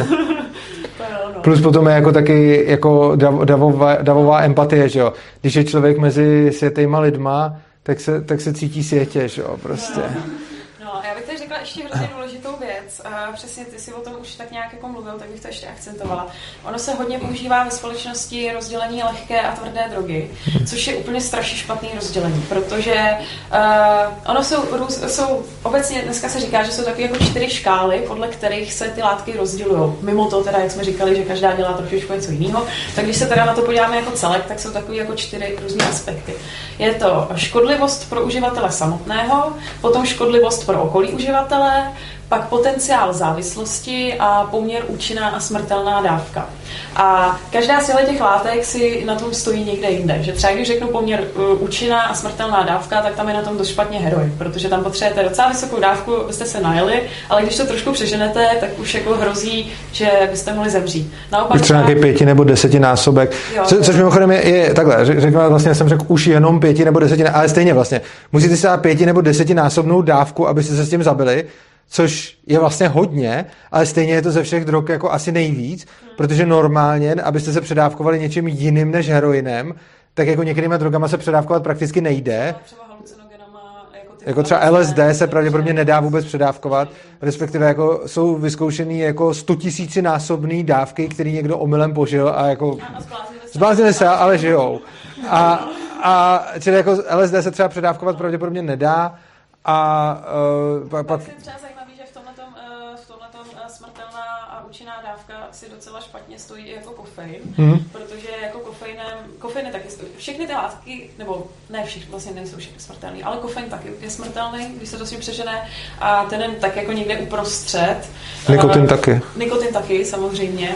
Že ona je strašně zajímavý, když I ten chlast, jsou tyhle ty čtyři škály, co jsem řekla, když si to člověk, to je škoda, m, nemáme prezentaci, ale uh, je to dobrý, že když si to člověk takhle udělá hezký graf a dá si tam všechny ty nelegální látky a mezi to tak jako náhodně naházíte, nikotin, kofein a, tak, a, a i nějaký léky, tak vlastně zjistí, že ono jako některé uh, látky, třeba to LSD, jsou na to fakt jako dobře, oproti Jo. látkám, kterými tady máme. Prakticky ve všech, ve všech těch, A jako, přesně, a zejména ten alkohol tam jako hodně Tam je, no. že třeba jak je škodlivost pro to okolí uživatele, tak tam eh, alkohol vedle heroinu jsou na tom nejhůř, s tím, že heroin je tam na tom tak špatně jenom kvůli tomu, že ty lidi kradou, že dají peníze, jinak lidi na heroinu víceméně, jako když jsou světí, tak jsou v klidu. A alkohol je na tom, že alkohol je snad asi jako jedna z mála, to je asi jedinečná droga, jediná, která dělá to, že když se lidi ožerou, tak se porvou. To snad jako žádná... Ještě možná- piko by to mohlo dělat. By to hypoteticky mohl dělat, ale to by fakt musel být nějaký No, konflikt, ten alkohol to dělá spíš, no. Jako samo, no. Jako je fakt, že alkohol hodně podněce agresivitu, plus třeba, jak si říká to LSD, to je fakt zajímavý, že na všech těch potenciálních škálách, když to dáte, jako potenciál závislosti to má nula, Uh, nějakou jako fyzickou škodlivost to má nula, tím se, tím se nedá ani předávkovat, zabít se tím nemůžete, uh, nějaký poškození okolí je zanedbatelný a jediný, co tak je tam možná nějaký riziko jako sebepoškození, ale to je taky docela, to je taky hrozně malý v, v poměru k ostatním drogám, jo? Takže, to, takže je vlastně zajímavý, že to je jako nelegální látka, která je prostě zakázaná, protože je psychoaktivní, ale reálně, jako, i když můžeme jak, na jakýkoliv škále měřit její nebezpečnost, tak bude v podstatě bezpečnější než jako cokoliv. Ono právě vždycky, když jako se nějak rozdělou ty drogy na ty jako závažnější, ale se říká lehký, těžký, tak eh, já mnohem radši jako eh, říkám škálu na základě, který to dělím. Jo. A eh, ře- řeknu objektivně, alkohol je pro samotného uživatele fakt hodně náročný, protože v těle to dělá strašlivé věci a když lidi dlouhodobě konzumují. Zatímco třeba přesně v LSD, anebo i ten amfetamin, že jo, i to MDMA prostě tolik jako škodlivý není při dlouhodobějším užívání. No, ta škodlivost pro uživatele jsme říkali, potenciál závislosti. Tak nejhůř samozřejmě je na tom zase heroin, alkohol je na tom zase opět špatně a takový ty, jak jsme říkali, MDMA, LSD na to prostě na tom člověk, dobře, no. člověk Se pr- prakticky ne, nevypěstuješ Jo, závislost. plus, plus teda ta, ta závislost, tam se potom už v tom grafu sčítá dohromady ta psychická A tady zase musíme zmínit, že aby jsme nebyli to, eh, ta, ta marihuana, že jo, tam si závislost jako zase vypěstuješ. No, To- oni jsou, jsou o tom takové jako diskuze, jestli to je kvůli tomu, že se míchá s tabákem.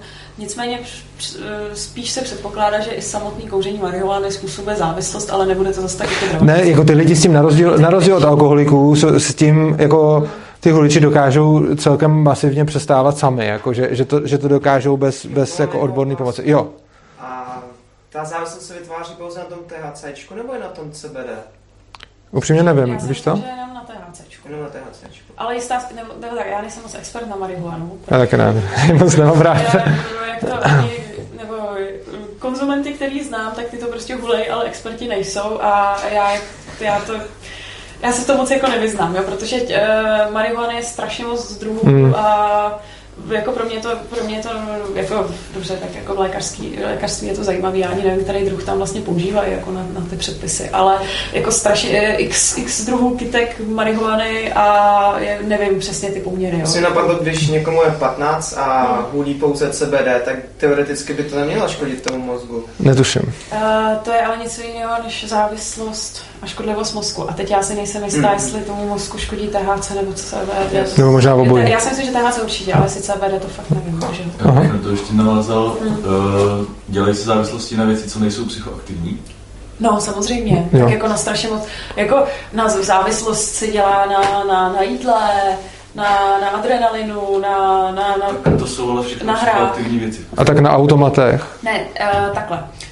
Uh, obecně závislost je svým způsobem psychoaktivní proces, ale tím, že závislost, uh, v podstatě, když je člověk jako závislej, tak uh, tím podporuje nějakou jako dopaminovou dráhu ve svém mozku. Takže ono by se ve svém podstatě dalo říct, že jakákoliv závislost je jako psychoaktivní. Ale teď záleží, jestli tu aktivitu v tom mozku uh, vyvoláme tím, že děláme nějakou činnost bez konzumace nějaký látky, anebo tím, jestli jako konzumuješ látku a ona nějak tam ty neurotransmitery jako vyplavuje. Já třeba obecně v životě skoro cokoliv dělám, tak pracuji s tím, že si na tom vytvářím nějaký lehký psychický závislosti a e, tím pádem jsem potom, jakože efektivně, jenom to nesmím, jenom to nesmím přehnat, ale typicky, jako když prostě potřebuji dělat nějakou práci a potřebuji dělat po dobu nějakých jako měsíců nebo let, tak e, typicky si na, na těch věcech jako cíleně nějakým způsobem vytvářím psychickou závislost a, a vlastně cíleně, cíleně s nima pracuju. Čili tohle je třeba jako můj postup, jak být, jak být efektivní a dělat věci. Samozřejmě to má i svoje úskalí. Ale jako myslím si, že svoji první psychickou závislost jsem si vytvořil, když jsem byl hodně malý na čtení. A uh, pak jsem zjistil, že se s tím dá pracovat a že, se, že, se, že i když něco potřebuji udělat, tak na tom lze za nějakou dobu řádu týdnů se stát jako lehce závislým a tím potom uh, se dá hodně věcí řešit. Takže určitě, určitě jako Určitě můžeme mít závislosti na spoustu věcech, které nejsou, uh, které nejsou spojené s psychoaktivníma látkama. Maximálně samozřejmě to, co tak pak náš mozek jako sám tam vyrábí, ale jako ne s příjmem psychoaktivních látek. To je důvod, proč pervitin vytváří uh, tak silnou psychickou závislost, protože uh, cokoliv jako děláme pravidelně a rádi, tak uh, nám v mozku dělá nějaké jako centrum odměny, se tam aktivuje. A centrum odměny jede přes dopamin a právě pervitin zvyšuje, zvyšuje množství vlastně toho dopaminu v tom centru odměny a uh, tudíž, uh, když jako my se v životě potřebujeme třeba, aby jsme se učili, tak se potřebujeme nějak jako namotivovat, tak člověk si otevře tu knížku, tamhle si dá čokoládu a těší se na tu čokoládu a pak se odmění tou čokoládou. A když si dá člověk ten pervitin, tak čokoláda je neustále zabudovaná a jako jede. A najednou je všechno jednoduchý, motivace a tohle. Proto proto jako lidi mají tak strašně silné psychické závislosti na pervitinu, protože najednou je všechno dobrý, všechno zvládnou, motivaci našli a pořád mají pocit, že jsou odměňovaný. No, tohle je třeba tvůj způsob, já to vůbec ne, takhle nedělám ani s čokoládou a je to pro mě hrozně takový jako cizí vůbec, když to takhle popisuješ, ty odměny. Čokoládu, ale tak on to nemusí být čokoláda. Já vím, co myslíš, že, že to mám prostě úplně jinak ty, ty, ty. Prostě teď něco udělám a pak No. Mám ještě jednu otázku. Ano. Pervitinu, jak teď byl. Jak jste říkali, že znáte někoho, komu to pomohlo, s kým se vyvinul. Dokonce víc lidí. No, super. A právě... to to nemyslel. A mě to zaujalo, jako z toho, jak mu to přesně, nebo těm lidem, jak to přesně pomohlo. Jakože, že dokázali postupem času během těch měsíců nebo roku vybudovat to sebevědomí, nebo jak... Ono to nepomáhá samozřejmě tím způsobem, že by si to člověk jenom dával a to by to za něj dělalo tu práci je to podobný jako, eh, jako za, když máte třeba zase eh, sebevědomí lidi, kteří potřebují být vnímavější k okolí, tak těm můžou pomoct úplně stejně halucinogeny, ale taky za ně neudělají tu práci. Oni se snaží být vnímaví, pak se vezmou halucinogen, ono je to udělá na chvíli vnímavější a oni si už potom všímají. A tohle je v podstatě opačný, tohle je opačný jako proces, když je někdo třeba hodně citlivý člověk a není si sebou moc jistý, a samozřejmě, když jenom si dá pervitin a nic, tak pravděpodobně do toho za chvíli spadne a bude závislák ale pokud je to člověk, který si je sebou nejistý, nevěří si a pracuje s tím a opravdu je to nějaký jeho jako životní jako náplň, jo? nejenom, že, že prostě jako jo, tady si přečtu motivační citát, ale že to opravdu člověk, který se rozhodl jako já za sebou chci něco dělat, tak v tuhle tu chvíli mi může ten jako pervitin pomoct tak, že když se ho dá, tak on se na chvíli stane tím člověkem, kterým se jako jde stát a daleko líp se člověk potom může do, do, tý, um, do, do toho stavu jako dostávat, když ví, k čemu jde. Jo, jedna věc je, když si, jako, když si řekne, já chci být jako sebevědomý, ale nic si pod tím nepředstaví, neví, jaký to je. Ten člověk je vystrašený, všeho se bojí a ví, že by se tak nějak mohl nebát, třeba někdy něčeho. A potom si může dát pervitin a zjistí, že najednou má dva, tři dny, kdy se fakt těch věcí nebojí, kdy ho všechno jako nevystraší, kdy prostě nějak funguje. A teď vidí, jak mu to v tom mozku funguje a jak je to jiný. A když se potom k tomu snaží dostat, tak je to pro něj snažší, když už ví, že v tom stavu někdy byl a jak to v tom stavu vypadá a jaký to vůbec je, než když je to něco, o čem jenom čet v knížce, nebo to viděl u jiných lidí, ale neumí si to vůbec představit, neumí si to vůbec představit zevnitř. To je jako první, první věc. A druhá věc, uh, ty lidi se pak můžou, třeba když jsou to hodně vyděšený lidi, kteří mají hodně strachu v sobě, eh, to je pro mě třeba těžký pochopit, protože já nejsem, já, já v sobě nemám zrovna moc jako strachu, ale když potom vidím, ale znám hodně dobře lidi, kteří v sobě mají hodně strachu. A když potom vidím, jak tyhle lidi nějakým způsobem fungují, tak je to pro mě strašně nepochopitelný a oni často jsou paralizovaní tím strachem v tom, aby si řešili třeba nějaký problém. Ale když si dají tu drogu, tak jim to může umožnit se na ten problém podívat, aniž se z toho sesypou a jsou schopní třeba analyzovat ten problém, což normálně nejsou, protože se bojejí. Jo?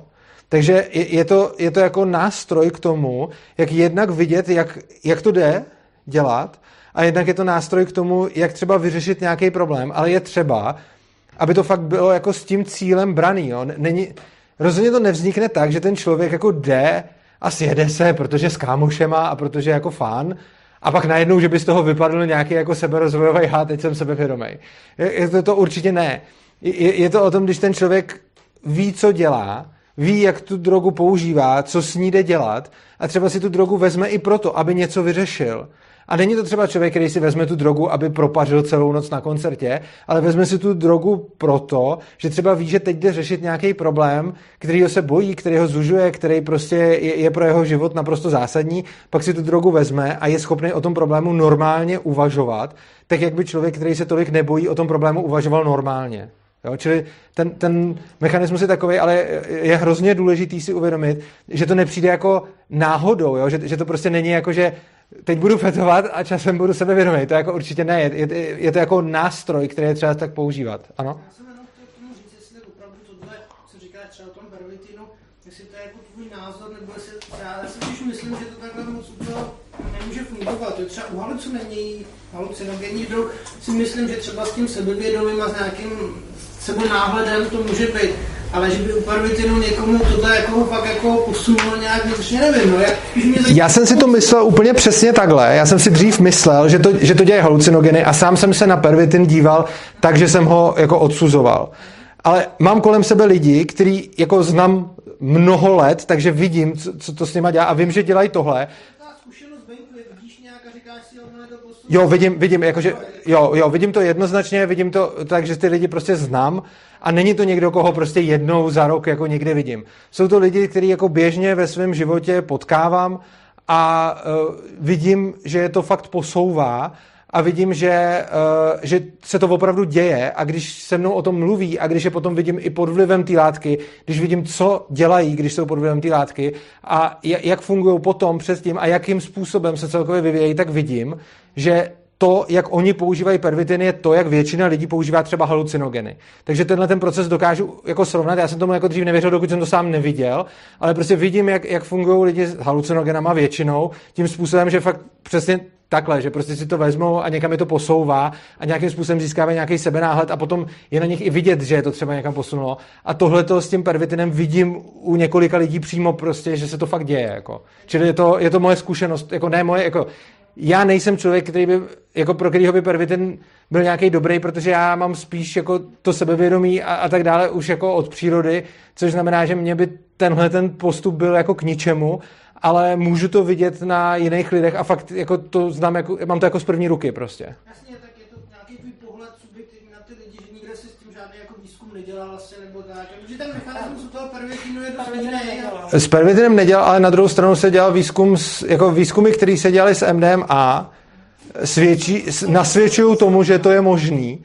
A s tím pervitinem to není tak, že by byl výzkum, který by říkal, že tohle to nefunguje, jenom se na to ten výzkum nedělal a když vidím ty lidi, jak fungují, a když znám ten výzkum MDMA, který, který funguje tak, že ty lidi potom jsou schopní třeba mluvit o svých problémech, tak mi to přijde jako dost dobrá analogie. Samozřejmě to, to nemůžu řešit výzkumem, ale jako to, co vidím, je pro mě naprosto přesvědčivý. To jsou, to jsou podobné drogy MDMA? Uh, jo, uh, v něčem, ano.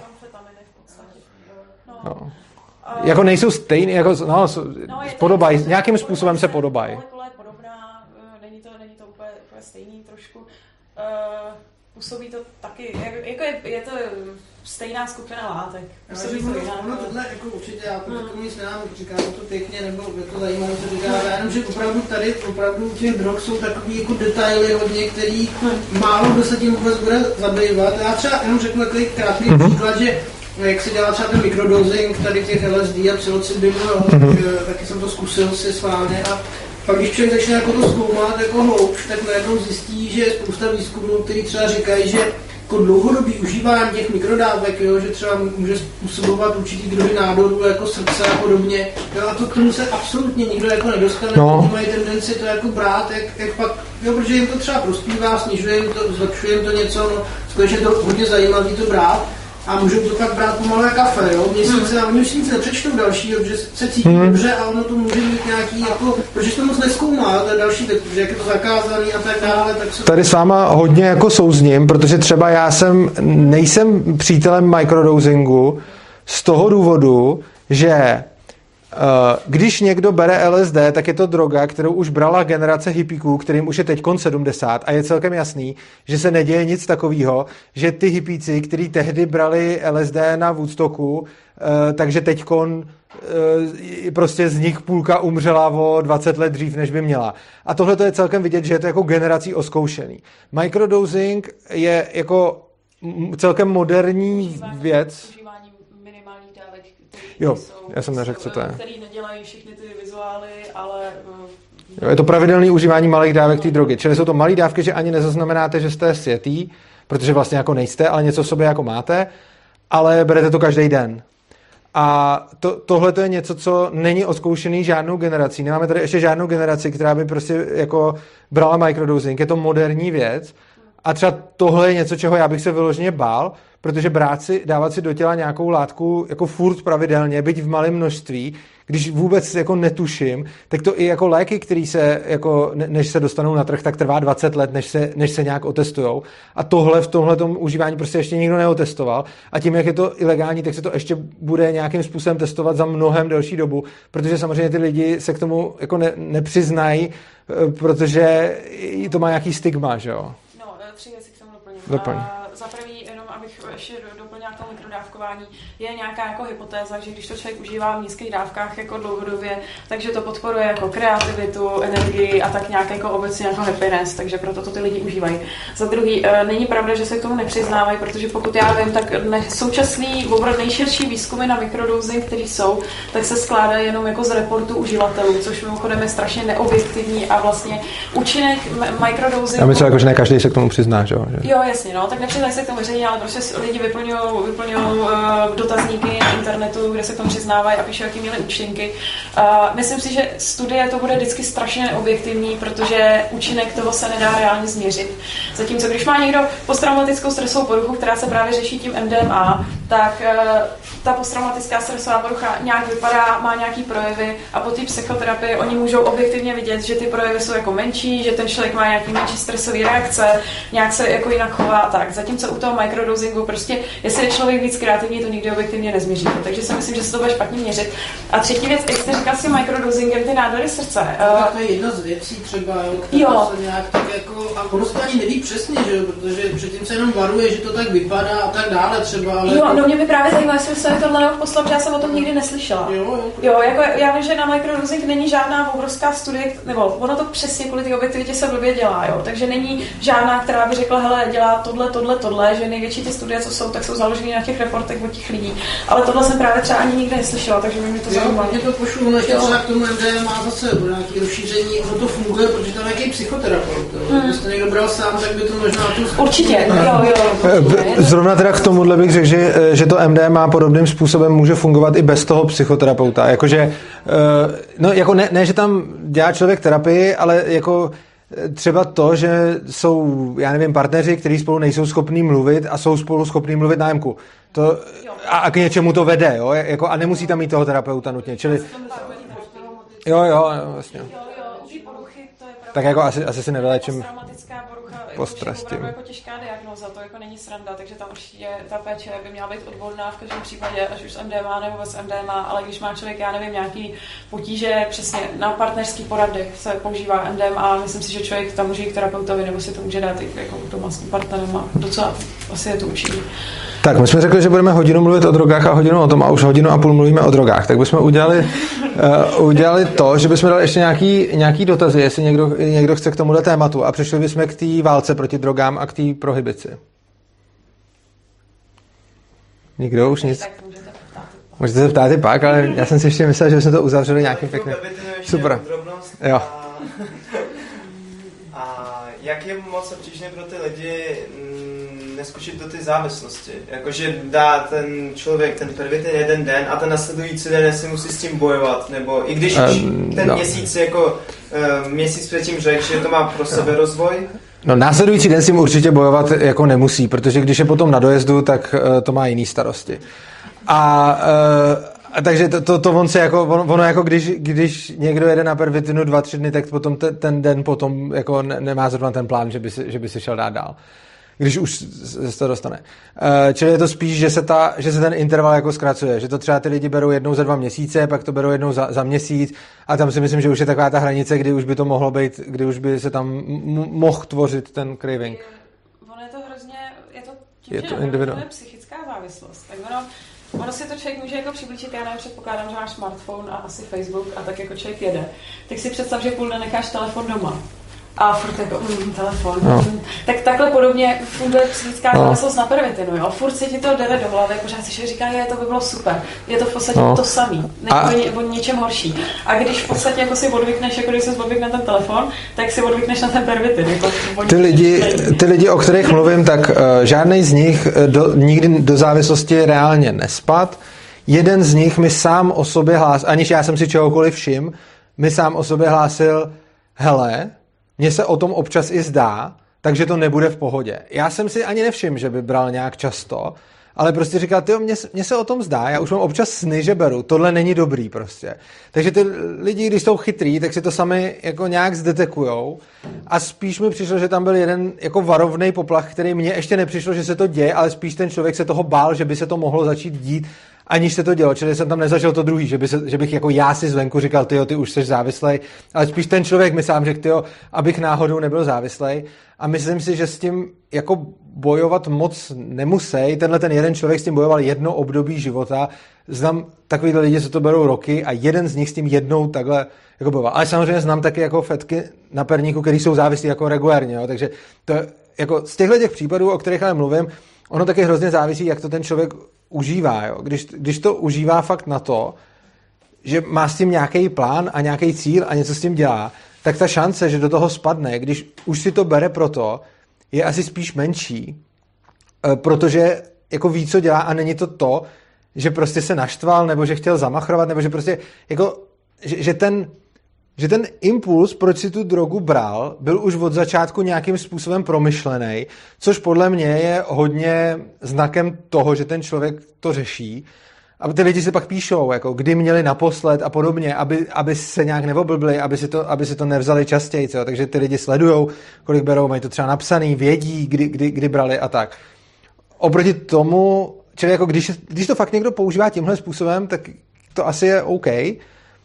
Jako nemusí být, ale může.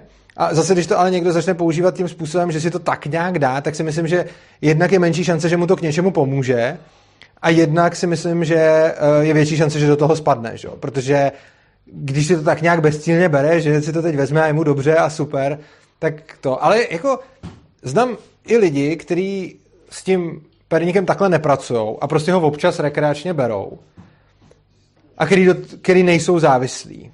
Jo? Takže dokonce jakoby tohleto braní, o kterém já jsem mluvil, považuji za dost traditní, těch znám fakt málo.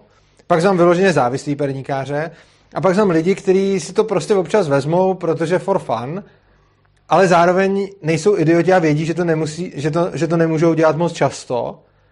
A tak to asi moc často nedělají. Ale jako, nevím, no, obecně, obecně ta droga podle mě hrozně závisí na tom, kdo ji bere a myslím si, že ty lidi, kteří jdou brát pervitin, jsou zrovna ty lidi, kteří pak budou mít velkou šanci, že do toho jako spadnou. Takže si dokonce myslím, že kdyby se jako pervitin, jako kdyby byl hypotetický pokus, že se ten pervitin jako dá lidem, jo? Jako, že prostě aniž ho si ho jdou vzít, že, že bychom ho prostě nějak jako dali, jo? To, jako to by bylo samozřejmě neetický, nechci to dělat, ale jako hypoteticky, kdyby se to stalo, tak si myslím, že, se, že drtivá většina do toho nespadne, protože jako si řeknou, hm, OK, tak jsem, tak jsem jako chvíli jel, no, dobrý. A že, že, to není jako nic tak, že to není nic tak super. A naopak potom si to berou lidi, kteří třeba už jsou jako nějak v háji životně a podobně a pak si tu drogu vezmou, protože už jsou stejně v háji a pak do toho spíš spadnou. Jo? Ale tohle je jako můj názor na tu drogu a já osobně jako nejsem nějaký její fanda, nebo tak jenom mě hodně jako překvapilo, že, že i tahle droga, která je obecně braná jako ta blbá, že i tahle se dá použít k něčemu dobrýmu vlastně. A možná ještě k tomu jenom stručně, tak Mhm. jako tohle, jako ten point, že vlastně podle mě ty drogy, zvlášť tyhle ty jako stimulační, vlastně, Mhm. Oni dost často, že jo, v mozku lidem udělají jako pořádek, jo, to jsou lidi, kteří jsou dysregulovaní a oni když třeba mají tu drogu, tak se najednou cítí normálně. A jako když se někdo cítí normálně po spoustě letech, tak on prostě to chce, chce znova, že prostě chce se cítit normálně. A jde o to, že dost lidí, kteří to začne brát, tak oni sami se moc jako neznáme, jo? to je jako najít sám sebe introspekci, ty už to třeba máš zvládlý, nebo jsi inteligentní, každý je trošku jiný, ale nikdo neví vlastně, proč, proč to začne fungovat, ale když pak je, když mu to dělá tohle, tak je možná docela těžký jako přestat, když se po No, samozřejmě. cítí normálně, tak se chce cítit normálně a bere si Samozřejmě, já rozhodně netvrdím, že pervitin je jako OK droga, ani netvrdím, že je jako fan to brát a rozhodně to nikomu nedoporučuju. A to není jenom jako kvůli tomu, že je to nelegální, jako to bych fakt nikomu nedoporučil, protože jako zrovna tahle droga je dost nebezpečná, ale jediný, proč jsem to zmiňoval, je, že i vlastně tahle ta droga, která je braná jako fakta hrozná, která jako je vlastně jako i, i lidi, kteří třeba berou psychedelika, se na pervitin dívají skrz prsty, jo? A že prostě ty lidi, co berou perník, to jsou ty fetky už jako. Takže vlastně je tam stigma i mezi, i mezi lidma užívají, jako mezi obecně veřejností je stigma na lidi, kteří užívají drogy a mezi lidma, co užívají drogy, je ještě jedno vnitřní inner stigma na perníkáře, jako. A musím říct, že vlastně i v rámci jako... A jakože, a jakože i v rám- v rámci tohohle vlastně mě přijde zajímavý to jako rozkrývat, jak, ty věci jsou, no. No, ještě mě teďka napadlo, my vlastně známe jednoho člověka a to je podle mě hrozně dobrý příklad, který má ADHD a bere pervitin. Jo. A to je ten důvod, proč se předepisuje dětem s ADHD Ritalin, protože uh, ono je to takový jako, je to taky amfetamin a on pervitin mimo to, že člověk několik hodin nespí, má tak jako energii, cítí se dobře a v pohodě, tak taky dokáže hodně dobře soustředit pozornost na jednu věc Jo. několik hodin. A to, to vlastně dělá i ten Ritalin, že když se těm dětem, kteří jsou jako roz, roztrocaný tou, tou pozorností, když eh, oni se najednou na něčem zavaří, tak jsou schopni tu pozornost držet. A my právě máme jednu, jednu známou, která má ADHD a a strašný ADHD, to si nedovedete představit, já to tady totálně zbourala. To a, no. ale živí se, živí se v podstatě uh, jako kreativní prací, ale je schopná pracovat a odezdávat věci čas, akorát když si dá pervitin. Nedělá to, nebo jako, asi by, některý lidi by řekli, že to dělá často, ona to zase nedělá tolik často, co by mohla, ale jí to přesně udělá ten efekt, že ona jakmile se najde, tak tři dny a tři noci sedí u té práce, protože na tom pervitinu, když člověk jako jede, tak nemusí fakt tři dny spát. Ani jíst. Ani jíst. Ani jíst, no. no. Marihuana taky umí dělat jednobodovou pozornost, tomu se říká zásek. No, ale jinou. To je, ale tohle to je jiný. Ale no. no. no. no, tak tady je zásek, ale jakože asi, ono dokonce na těch, na těch simulantech jako typu Pervitin nebo Ritalin se některý lidi učí, třeba Ritalin si hodně překupují vysokoškolský studenti, protože za prvý se zaseknou na jiné činnosti, vůbec jim nevadí na tím sedět pět hodin a za druhý ještě ta hlava funguje jako relativně v pohodě. Já nechci říkat líp, protože si myslím, že to není pravda, já jsem se nikdy dělat se neskoušela, ale... Krátkodobá paměť tam. A jako zjevně by neměla fungovat hůř než, na, než běžně, protože jako, já to znám takhle jako z doslechu, fakt jako lidi se učili na Ritalinu na různé zkoušky a ty zkoušky jako udělali. A v pohodě, jako já jsem to se nikdy neskoušela učit na, na takových věcech, protože já jsem byla spokojená s jak hlava funguje, ale uh, Tak u doktorů je běžný kokain, že? Vy máte lepší. no, to jo, ale bylo drahý učeníčko, teda docela na půl hodinka, tyjo, za ty, za ty stovky. No, no, takže jako vlastně, myslím si, že, myslím si, že největší přínos buď, buď s tím, buď s tím eh, sebevědomím, tak i dobrý přínos to může mít lidi, kteří mají prostě ADHD, no. Já bych teď přešel s tím, jak jsi řekla o ceně kokainu. Já bych přešel k té válce proti drogám. Eh, Protože tam je hrozně zajímavá věc. Na válce proti drogám je nejzajímavější to, že ať si o její oprávněnosti myslíme cokoliv, tak objektivně fakta říkají, že prostě nefunguje. Jo. To, je, to, je, to je vlastně, tím by se to dalo i, i rovnou jako zakončit. Jo. To, to, co je vidět, že bez ohledu na to, kolik peněz se dává do války proti drogám, tak je furt stejně feťáků A nefunguje to, že když se dá víc peněz do války proti drogám, tak, tak ubydou ty negativní efekty. Jo. My se tedy můžeme přijít o tom, jestli je nebo není etický zakazovat látku lidem, eh, že já tvrdím, jestliže ta látka může některý lidi rozbít a některým lidem pomoct, tak já ze svého etického přesvědčení říkám, všichni by měli mít možnost si tu látku vzít, když chtějí, a kdo se rozbije, tak se tím rozbije, je to jeho zodpovědnost a komu to pomůže, tak mu to pomůže. A podle mě je absolutně neetický brát někomu možnost zlepšit svůj život a svoji kvalitu života proto, že někdo jiný není schopný sám sebe udržet na úzdě. Jo, to je moje jako ústřední etický přesvědčení. A spousta lidí mi řekne, že s tímhle tím etickým přesvědčením nesouhlasí a protože s ním nesouhlasí, tak potom hájí válku proti drogám. Ale ta největší absurdita na tom celém je, že i kdyby jsme tohleto etické přesvědčení, který vám zahodili a řekli, není to tak prostě, jestliže je nějaká látka, která někomu může pomoct, ale někoho jiného může stát život, tak by k té látce neměli mít přístup. Problém je v tom, že i když tohleto řekneme, tak ta válka proti drogám tohleto nespůsobí, ona naopak ty negativní efekty ještě zhorší. Konkrétně se stane zejména několik věcí. V momentě, kdy tu látku přesunete do ilegality, tak ona nezmizí. Jo, to je první věc prostě. Uděláte ilegální prostě heroin, kokain, pervitin, všechno, ono to tady furt bude a můžete teď vylézt na ulici, dojet do Prahy a koupit si to tam všechno prostě. Jo, když byste se teď fakt snažili, kdokoliv z vás, co tady sedíte, tak pokud máte prostě v kapse nějakých pár stovek až tisícovek, tak když se teď zvednete a jdete do Prahy, tak do rána jste světý víceméně No tak než seženete kontakt, každý, každý, i kdybyste tam neměli žádný kontakty, tak, tak když budete chvilku přemýšlet, tak do rána se sjedete víceméně, čím budete chtít. Jo. Takže takhle funguje válka proti drogám, že nefunguje. To, co to udělá, je, že všechny ty látky jsou dražší. Jo? A teď, problém je v tom, že jedna dávka čehokoliv je docela levná. Jo? Ten problém je, že když jste na tom závisí, tak těch dávek potřebujete strašně moc a pak vám to začne lézt do peněz, protože jsou jako řádově předražený. Když se podíváte, jak jde vyrábět, tyko mi jeden kamarád přivez domů uh, kofein uh, v prášku. Jo. Ten kofein v prášku si koupíte takovou pixličku prostě, dáte za to stovku a máte prostě pixlu jako kofeinu. Kdyby to nebyl kofein, ale byl by to pervitin, nebo MDMA, nebo cokoliv, co jde chemicky vyrobit taky jako kofein v podstatě. A kdyby na to byla velkovýroba, tak to bude mít v zásadě stejnou cenu, že takovouhle pixlu, s kterou se můžete sjíždět prostě, já nevím, rok, nebo jak dlouho vám to vydrží, nebo i díl třeba, tak koupíte za stovku. Jo? Takže byste si mohli koupit prostě heroin nebo cokoliv ve smyslu, že za tu jednu dávku dáte jako jednotky korun. A ne jako dneska, kdy za ní dáte stovky korun. Takže to prostě teď jako o dva řády dražší, než by to mohlo být. Ten problém je v tom, že když je to o dva řády dražší, než by mohlo být, tak stejně vám to nezabrání v tom, abyste se na tom stali závislí, protože vy se na tom můžete stát závislí docela levně, jako protože každý má ty stovky. Že jo? To, co potom nemáte, jsou ty tisíce a desetitisíce, když už to potřebujete brát furt. Jako.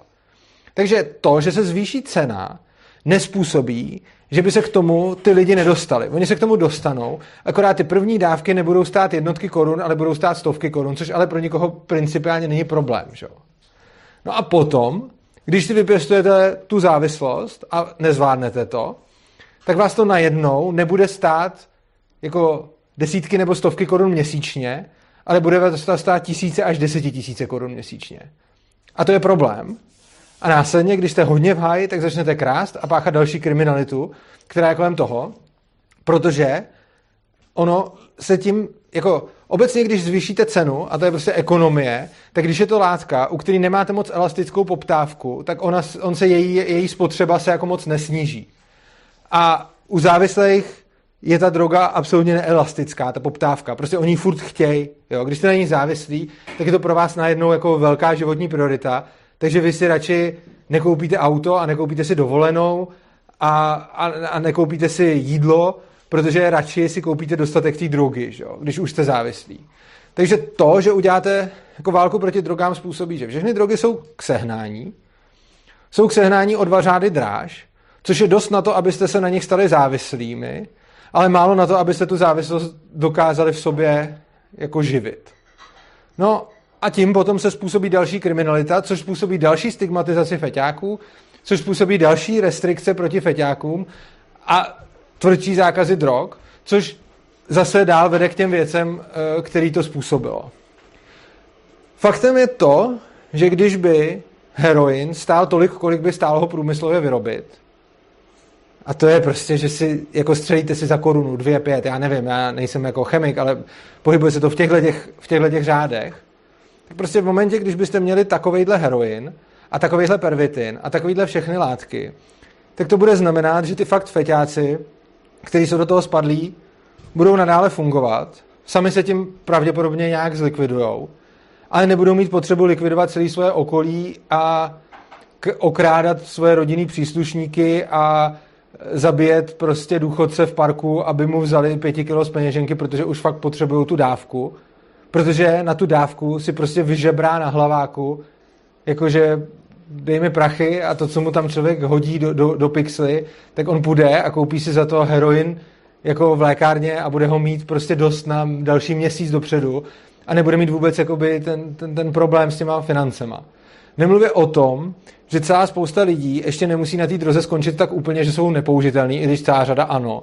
Ale spousta z nich může normálně pracovat. Jo? Takže oni můžou brát tu drogu a zároveň u toho můžou vykonávat nějakou práci, čímž pádem si mají dost peněz na to, aby si tu drogu i dál jako kupovali. Takže v podstatě ta válka proti drogám neudělá to, že by zmizely ty drogy. Vy stejně teď tady máme válku proti drogám, ty drogy jsou zakázané a když teď dojete do, do Prahy, tak se do zítra sjedete, čím budete chtít. A tohleto tady stejně máte, ale to, co tady máte, je, že ty feťáci potom nemají prachy a páchají v důsledku toho kriminalitu, což je vlastně jako kontraproduktivní pro úplně všechny. Jo? A tomu feťákovi to hlavně strašně moc zničí život, jo? protože on už má zničený život s tou závislostí, ale tak jeho jediný problém by byla závislost. Ale když tady máme válku proti drogám, tak, tak mu přibude druhý problém, že ještě k tomu nemá prachy. Že? Ty jsi řekl úplně to nejdůležitější. Kvalitu nebo co? Kvalitu. To jsem chtěl říct teď, to. Hlavně prostě na trhu, který je nelegální, nemáte absolutně kontrolu nad kvalitou těch Ano. látek. Což je největší průser, protože i když lidi chtějí užívat něco zodpovědně, tak v podstatě nemají možnost, protože látku, kterou si chtějí koupit, musí koupit od dílera a nikdy, eh, nebo tak jako na některých látkách to tak jako třeba asi poznáte, ale jsou určitý typy látek, kde z pravidla koupíte v tom přimíchaný hrozný věci, někdy až prostě věci, které můžou být jako uh, životně nebezpečný. Uh, ty jsi mluvil o těch heroinistech, že někteří zvládnou pracovat. Problém, proč většina heroinistů nezvládne pekaři. pracovat, uh, i, i pekaři, ale zejména u heroinu je problém, proč ty heroinisti nedokážou pracovat, je to, že heroin dneska, který si koupíte na ulici, je strašná pravda. prasárna. Kdyby dneska byli lidi závislí na čistém heroinu, tak jsou to lidi, na kterých to možná ani nepoznáte a kteří jsou funkční ještě další 20 let a nejsou fyzicky totálně zdevastovaný. Ten heroin, co si koupí dneska, je, je hnus, prostě člověk by to normálně vůbec nepozřel.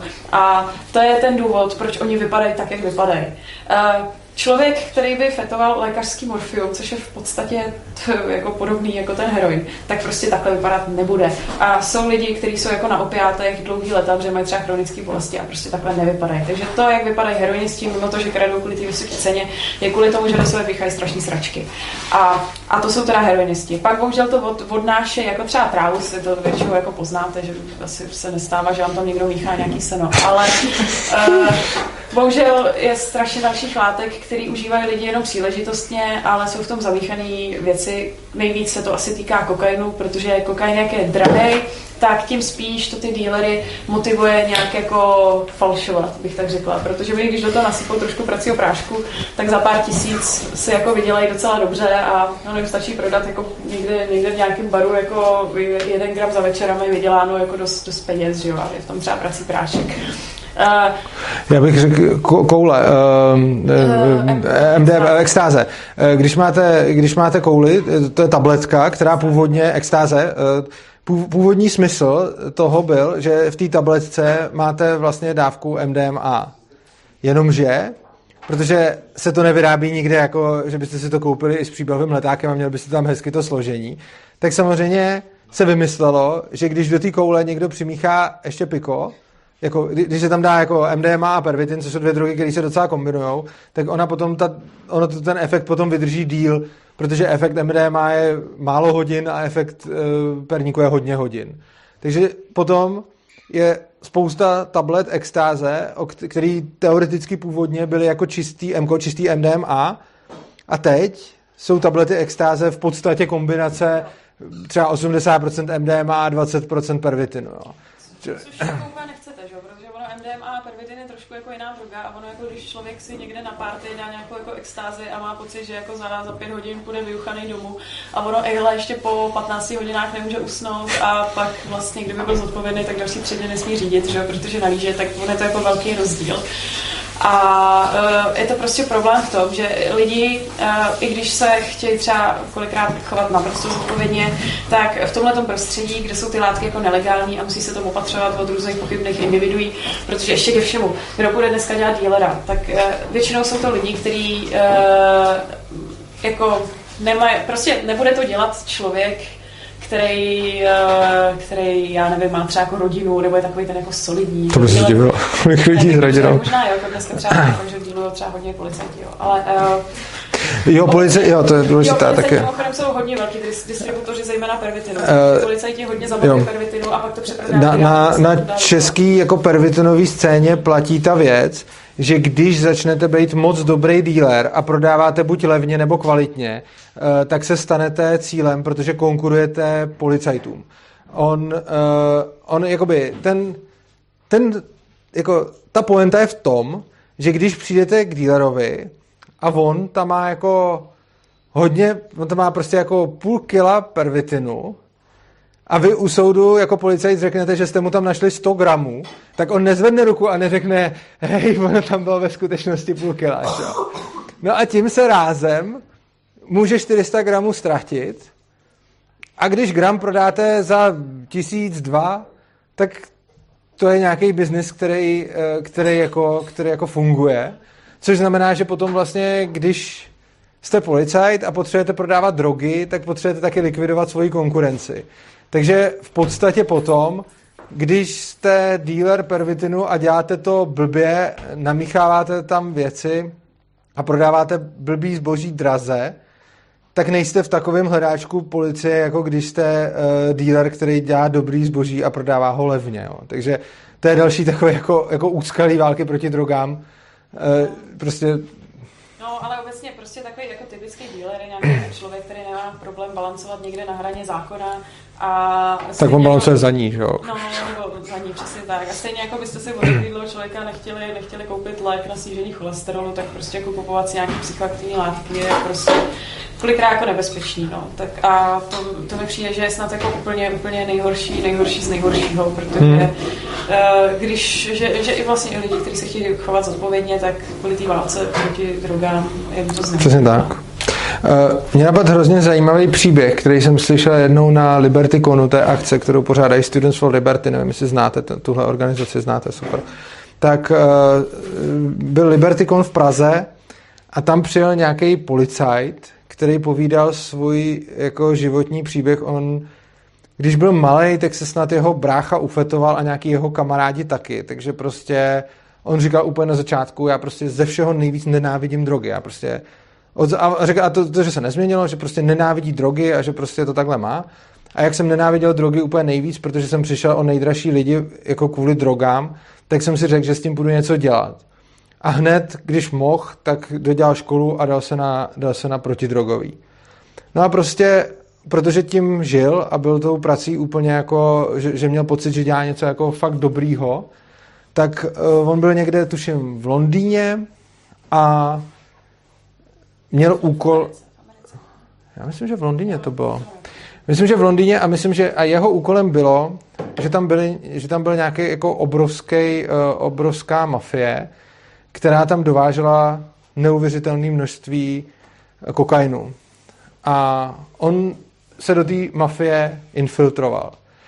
Povídal o té infiltraci, vypadalo to tak, že prostě na dva roky, nebo ještě i možná na díl, úplně zahodil svůj život a začal žít jako pod falešnou identitou a začal se prostě v té v mafiánské struktuře, získal se napřed důvěru někoho dole, pak důvěru těch vyšších a vyšších.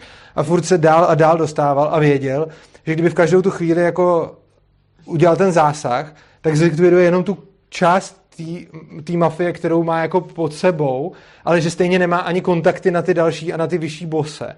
Takže prostě fakt na tom dřel, úplně obětoval veškerý svůj osobní život a povídal tam prostě historky, jak byl úplně, jako, jako prostě někdy třeba už mu třeba přestali věřit, ale to se tam děje, jako ne, ne že by ho odhalili přímo, ale že prostě ho tam málem jako zabili a že prostě mu fakt, a že to, jako, že to zvládnul. A nakonec se dostal k tomu úplně nejvyššímu bosovi a stal se jeho pravou rukou.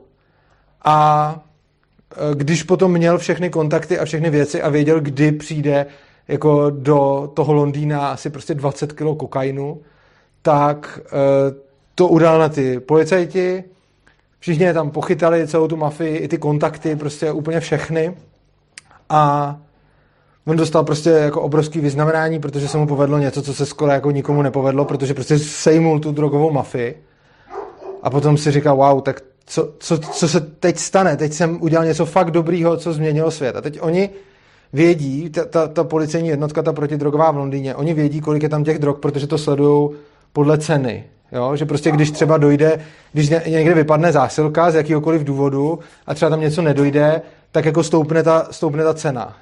A on říkal, že potom, co dělal tři roky tohle, tak říkal, no, a ten efekt, který to mělo, bylo, že na dva dny stoupla cena asi o 50%. A po dvou dnech se našel někdo jiný, kdo ho nahradil. A po dvou dnech byl stav té drogy v tom městě úplně stejný. A já jsem nečekal, že řekne dva dny. I já jsem myslel, že řekne prostě dva měsíce a stejně by to bylo jako málo, že jo. A on říkal, že z toho byl, že z toho byl v úplný depresi, že prostě jako udělal něco takhle velkého, sejmul jako toho, kdo tam dovážel všechny ten kokain a do dvou dnů bylo všechno tak, jak bylo předtím. A ty policajti prostě mu říkali, jako ty jeho kolegové říkali, ty to jsou prostě zmrdi, jako, tak a, a že všichni říkali, jako musíme, musíme o to víc. A tenhle ten týpek říkal, ne, my to děláme blbě prostě. Tohle, tohle, tohle nikam nevede, prostě my jsme tady jako tři roky rozkrývali jako mafii, který jsme pod, pak jsme všechny pozatýkali a výsledek byl, že jsme způsobili to, že dva dny v tom městě šlo horším způsobem sehnat tu drogu. A za dva dny to bylo jako předtím. Tak proč to jako děláme? A všichni ty policajti mu říkají, jako neblbni, ne, jako nebuď nihilista, to je jako super. Protože oni jsou, oni, oni jsou v tom takhle prostě jako, že jako je to super, prostě sundali jsme tu mafii, je, je jako jedno, jaký to mělo efekt. A přesně takhle vypadá vlastně ta válka proti drogám, že oni se jako vykazuje se činnost, jo. Zatklo se spousta mafiánů, jo. Udělalo se něco, ale jeho zajímalo, jaký to mělo efekt. A efekt to nemělo žádný.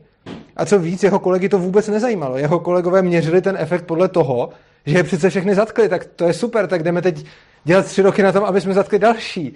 A on říká, proč? Aby tady dva dny potom byla horší jako scháňka drog, kdy to nedává smysl. A přesně tohle podle mě ilustruje válku proti drogám. On potom, on furt nenávidí drogy, ale odešel od té policie, přednáší teď o tom, že je možná v nějakém poloutajení, protože po něm nějaký lidi jdou, nemají ho rádi už ani u policie a navíc ještě ty lidi, který dostal za mříže, tak jako to, on, on říká, on říká, tak oni po mně asi nepůjdou, když teď nejsem jako aktivní, tak, tak co by to, nevím, když si tak věří. Ale uh, přišlo mi jako, přišlo mi na tom hrozně zajímavý, že tenhle jeden týpek, jemu to prostě došlo a byl schopný si to přiznat, i když tomu jako dal život v podstatě a teď jezdí ze Students for Liberty po akcích a povídá tenhle ten příběh a i když vlastně je na akci, kde se prodávají takovýhle trička a Enter Drug War, on je proti válce, proti drogám, i když nenávidí drogy, furt stejně jako předtím. Ale jako to všechno ukazuje, že ta válka proti drogám prostě nefunguje. Dá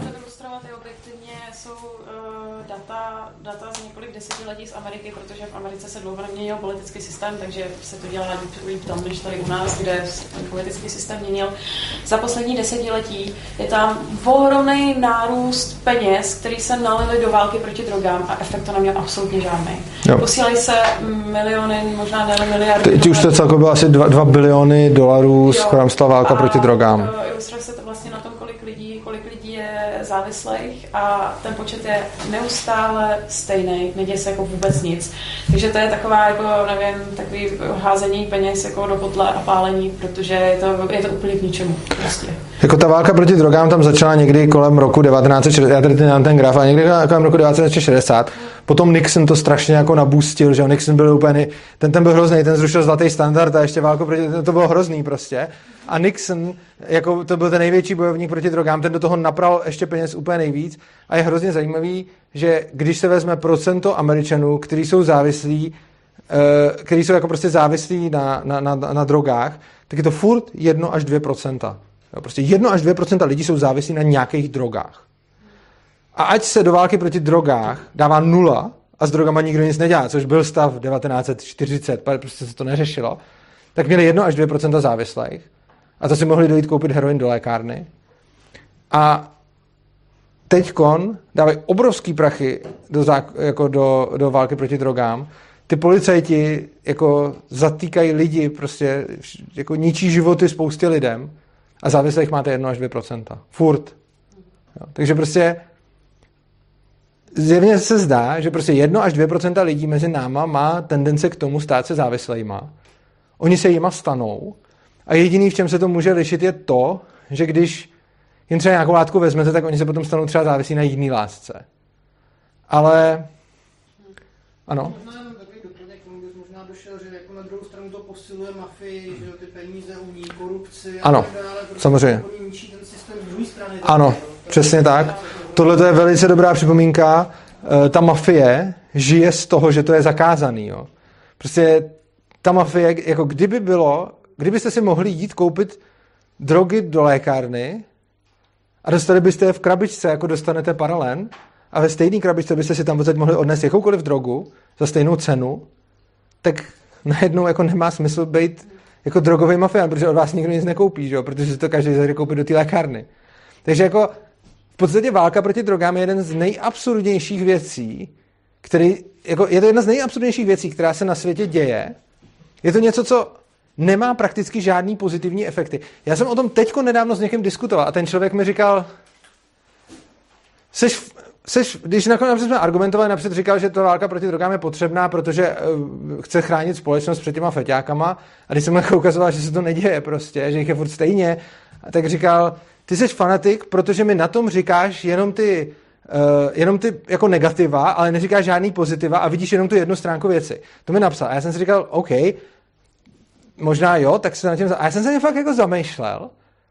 A, a, a ono, jako jo, říkám jenom negativa války proti drogám a neříkám ty pozitiva, protože mně přijde, že ono to jako žádný pozitiva nemá. A i když nad tím jako se fakt zamyslím, tak válka proti drogám je něco, co, co rozbíjí spoustu životů, co strašně blbě dopadá na feťáky, co nás stojí hrozně moc peněz, živý mafii a nikomu to v ničem jako nepomáhá.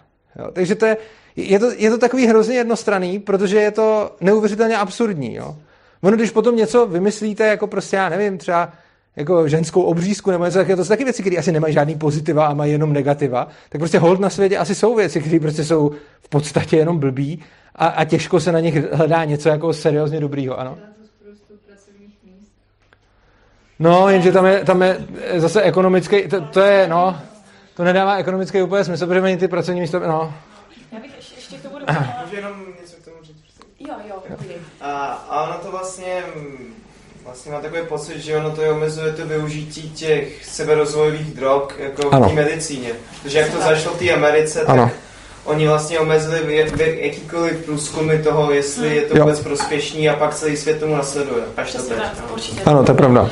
Uh, no a uh, ještě k tomu, uh, k tomu, že válka proti drogám není efektivní. Uh, tohle je věc, na kterou uh, my máme dokonce případovou studii v naší historii. A to je Jo. alkoholová prohibice.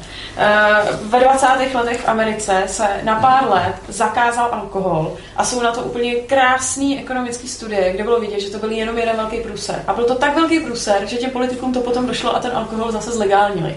A přesně byly to úplně stejné efekty, jako dneska vidíme na těch drogách. Že alkohol stejně byl, dokonce mimochodem se konzumoval víc za té prohibice. Byl strašně, strašně likvidační. Bylo víc závislých dokonce. Bylo víc závislých. Eh, Lidi si totálně zlikvidovali zdraví, umírali na ten alkohol. Vznikala ta mafie, že jo, tak potom je hromada, hromada filmů, že jo, mafie to tam ničila. Korupce ve státní správě, protože ta mafie samozřejmě byla napojená na, na státní správu. Stálo to strašně moc peněz, vůbec nikam to nevedlo, protože tam se jako lili peníze do toho, aby se někde občas našel nějaký jako skladiště, skladiště s alkoholem. Bylo to úplně nesmyslný. Dokonce jsou i takové jako studie, že to působilo rozvrat ve společnosti, že bylo víc cizoložství, jo, takovýhle, jako, takovýhle srandy. Dokonce jako v církvi jako se víc chlastalo, jo, protože Jo, no, protože se- zvy- se udělala prohibice a pak zjistil, že je obrovský odbyt mešního vína, protože to bylo povolený a měli nějaký odbyt mešního vína do, do prohibice a pak najednou přišla prohibice a ten odbyt mešního vína vyletěl úplně nahoru, že jo? A v podstatě jako všechny, všechny ty efekty, které jako vidíme dnes, tak byly během té alkoholové prohibice.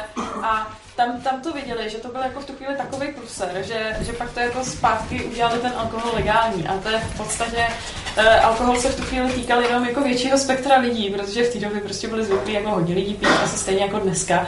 Eh, dneska ty drogy se týkají menšího spektra lidí, ač si myslím, že asi většího, než si myslíme, protože hodně lidí rekreačně sem tam někde něco vyzkouší, ale jinak ono to ten, ono to ten efekt má jako úplně stejný, jo? jako hodně peněz, hodně peněz za, za nic a akorát to prostě všechno kazí. Jako ten jediný rozdíl, proč vlastně ta prohibice nemohla uh, obstát, byla ta, že dělala úplně přesně ty stejné efekty jako drogová prohibice, akorát to dopadalo na všechny lidi a ty lidi tvořili výraznou politickou sílu, aby, uh, aby, mohli, aby ta prohibice prostě zmizela.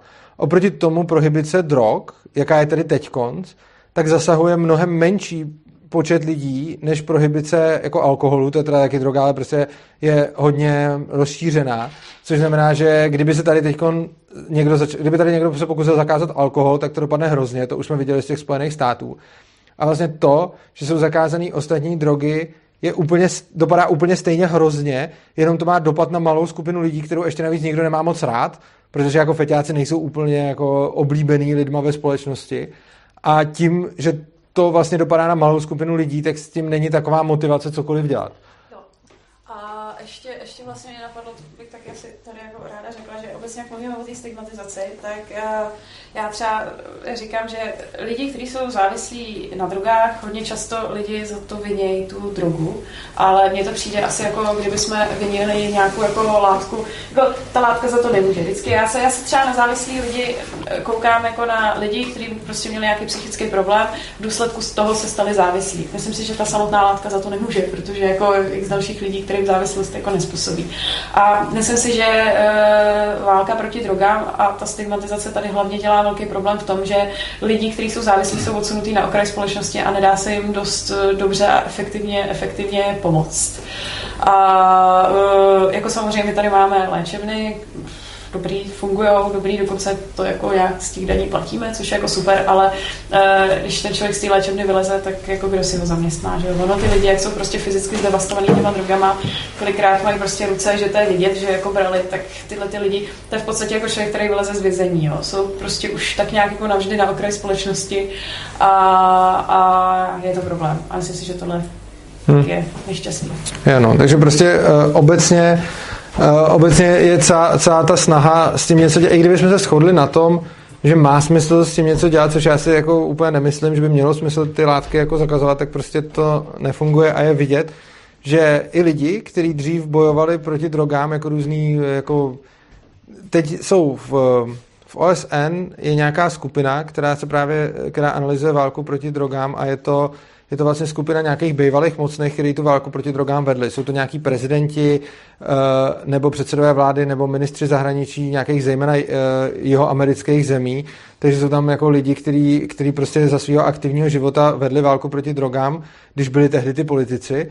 A je zajímavé, že tyhle ty lidi teď vydali před několika lety jako studii, eh, nebo prohlášení, ve kterém, ukaz, ve kterém, ve kterém se shodují prostě, že válka proti drogám selhala. Že to prostě nefunguje. Takže když oni už toho jako nežijou, teď už to není jako jejich politika, tak i oni už říkají, že to prostě k ničemu, že to prostě nikam nevede.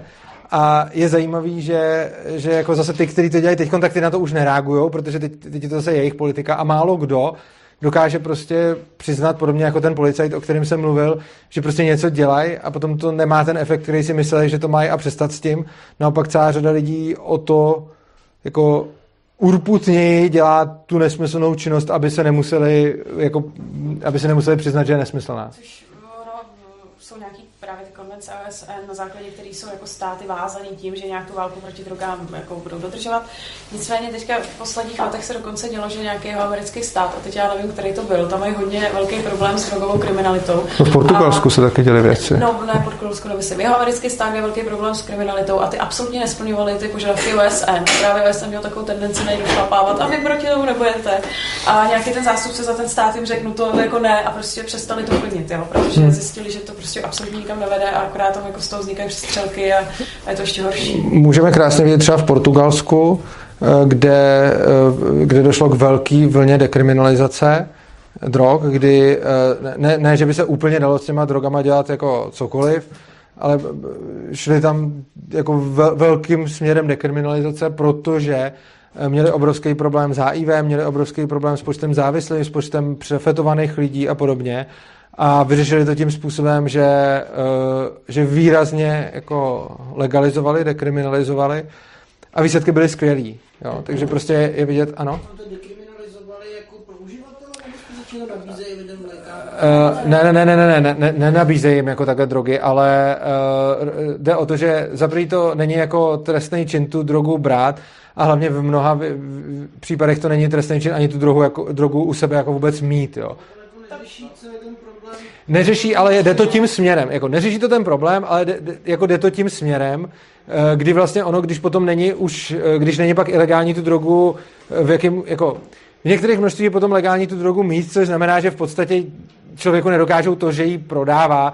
Takže je to, takové, je, je to takový, jako aby se vlk nažral a koza zůstala celá. Není to tak, že by to ten problém úplně řešilo, ale rozhodně pomohlo to. Jo, po, ano, pomohlo to. Rozhodně to, rozhodně to Rozhodně to situaci zlepšilo a fakt, jim, fakt se stalo to, že jim tam uh, klesl počet lidí, kterým je HIV, klesl jim tam počet předávkovaných a jako, že fakt jako řádově, jo, že tuším, že tam, že tam asi po, po, po tom zásahu asi 27krát míň uh, mrtvých zdrogovaných lidí na, na, na obyvatele, jo? čili jako nějaká, nějaký takový jako úplně jako fakt řádový skok se tam konal.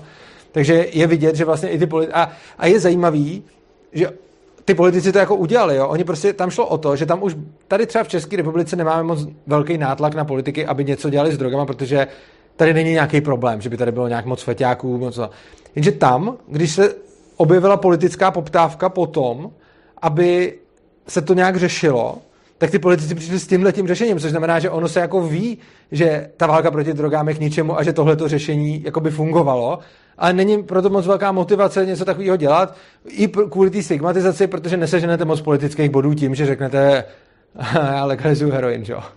Takže, takže prostě... No, přesně tak, no.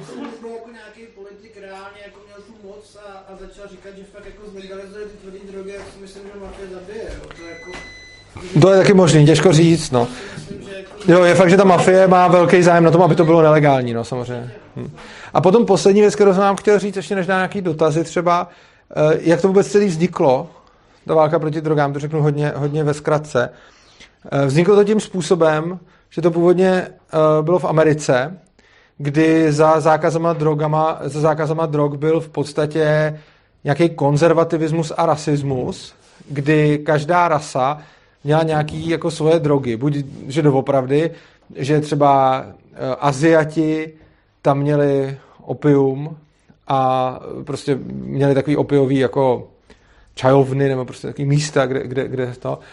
A tehdy se, tam jako, tehdy se to tam i jako říkalo veřejně, protože tehdy rasismus ještě ne, jako tehdy rasismus byl docela normální součástí společnosti, což znamená, že ty lidi nemuseli svoje rasistické motivace skrývat, takže to mohli přímo říct, takže to potom jako vidíme i v těch politických projevech a tak, kdy prostě říkali, no to je hrozný, oni nám sem tahají prostě Aziati jako opium a, maj, a tady, tady ho prostě fetujou a co hůř, oni už jim do těch jejich jako do těch jejich míst, kde to berou, tam už nelezou jenom ty Aziati, tam už chodí i jako bílí američani a to musíme zastavit. Jo. Takže ta, jako ještě takováhle jako docela hloupá motivace byla, byla na začátku války proti drogám, to byla jedna. Potom druhá, že tam že bylo hodně taková, a to není, no, že vlastně jako kokain byl spojený jako s afroameričanama a zase, když jako zase tam jako vybudoval takový jako strašák, že prostě svetovaný afroameričan na kokainu, tak se asi říkalo prostě, co všichni ty negři a že si musíme něco udělat. A tehdy na to tam lidi prostě slyšeli. A podobně, a, to, a zase trošku něco jiného bylo s konopím, kdy vlastně uh, se vymyslela nějaká technologie, díky který se z konopí dali líp dělat látky a papír a nějaký další věci než, než ze stromů, jako ze dřeva. Eh, teda ten papír se dělal ze dřeva prostě. A, a přišla technologie, která uměla dělat dřevo dobře z konopí. Ten, já říkám dřevo. Papír z konopí prostě se dal dělat.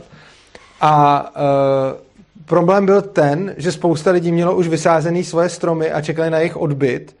A teď najednou jim začaly snižovat ceny jako obchodníci s, s konopím, protože to tady bylo legální. No a ta lobby byla taková, aby se to, aby se to zakázalo.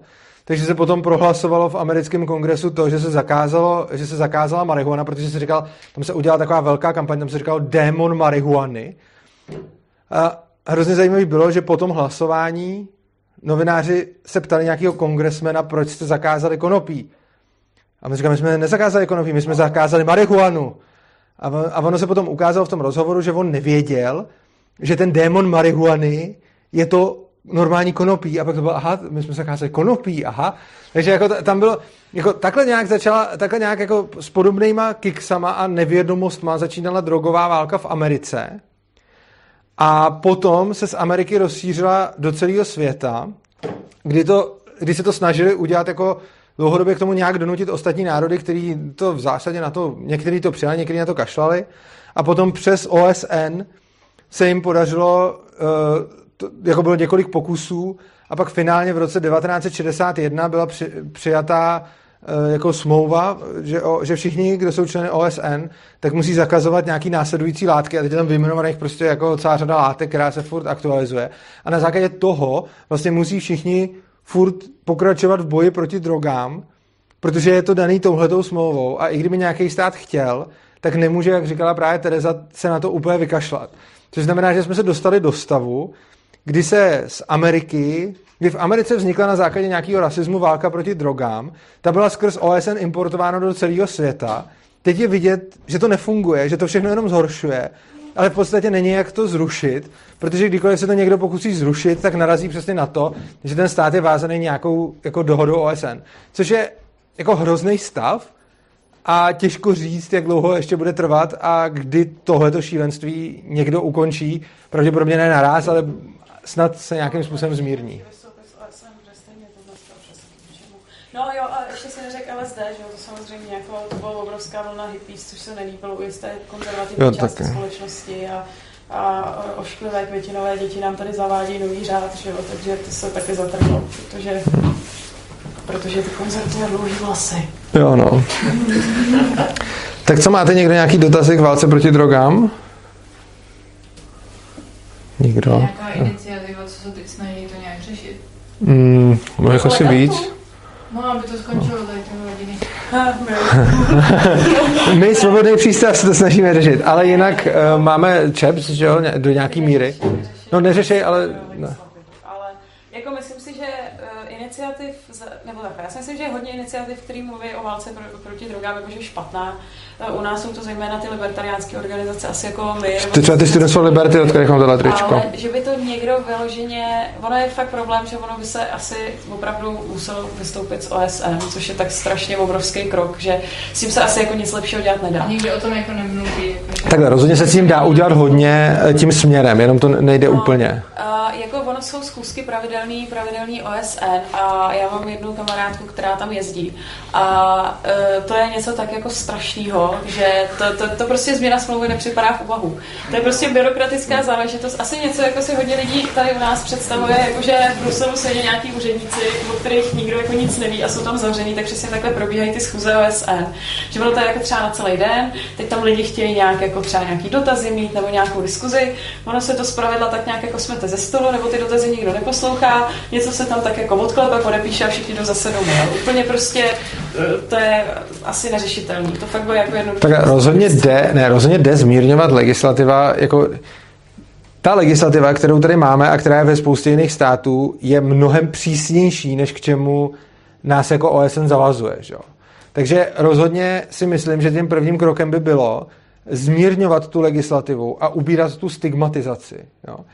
A není tady asi žádná organizace, která by teď dokázala něco přímo jako prosadit, ale co, co si myslím, že dává smysl, uh, eduka- já- mám vždycky na všechno odpověď jako edukace, jo. čili prostě, pro- a je to spíš jako, že to si myslím jako skoro o všem, takže když se mi lidi ptají na to, jak se dostat k anarchokapitalismu a podobně, tak říkám prostě vysvětlovat lidem ty věci.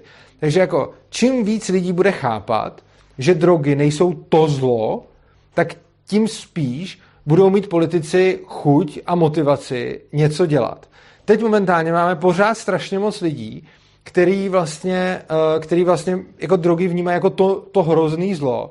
Vůbec o tom nechtějí nic vědět, nezajímá je to a mají jenom prostě to nastavení, že kdo si vzal drogu je feťák a umře a prostě měl by jít jako někam na okraj společnosti a tam si v poklidu chcípnout houští. A, a, a prostě tenhle ten názor je strašně rozšířený a je dobrý těm lidem ukazovat, že drogy nejsou to zlo, ale že drogy jsou různé látky.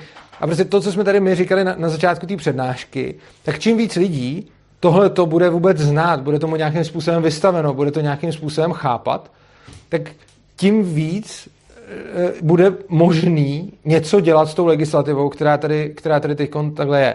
Takže jako první věc je zbavit se té stigmatizace, změnit nějaký to společenský paradigma, změnit ten pohled lidí na drogy, což si myslím, že přesně k tomu vede to, že jim to můžete výjít říkat vašim kamarádům, vaší rodině, prostě vašim známým, když jim budete prostě říkat tohle, co jsme tady říkali my, a budete nějakým způsobem tohle to těm lidem ukazovat, tak potom, a zase je to práce, prostě ne, nestane se to hned, ale práce prostě na příští generaci a tak dále, že čím víc lidí už to bude vnímat nějak normálně, tím víc se k tomu můžeme dostat.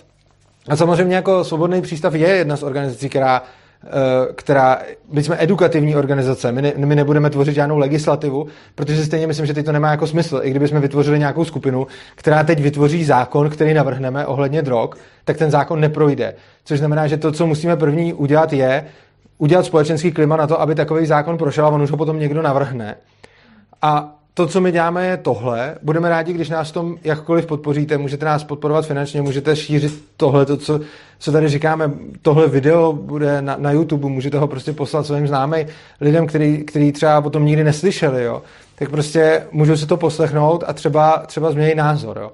Je, je podle mě u všech těchto těch změn je vždycky nejdůležitější jako postupně mírumilovně přesvědčovat lidi a potom, až ty lidi už to budou chápat, tak si myslím, že ta změna sama o sobě už je jenom ten jako poslední krok.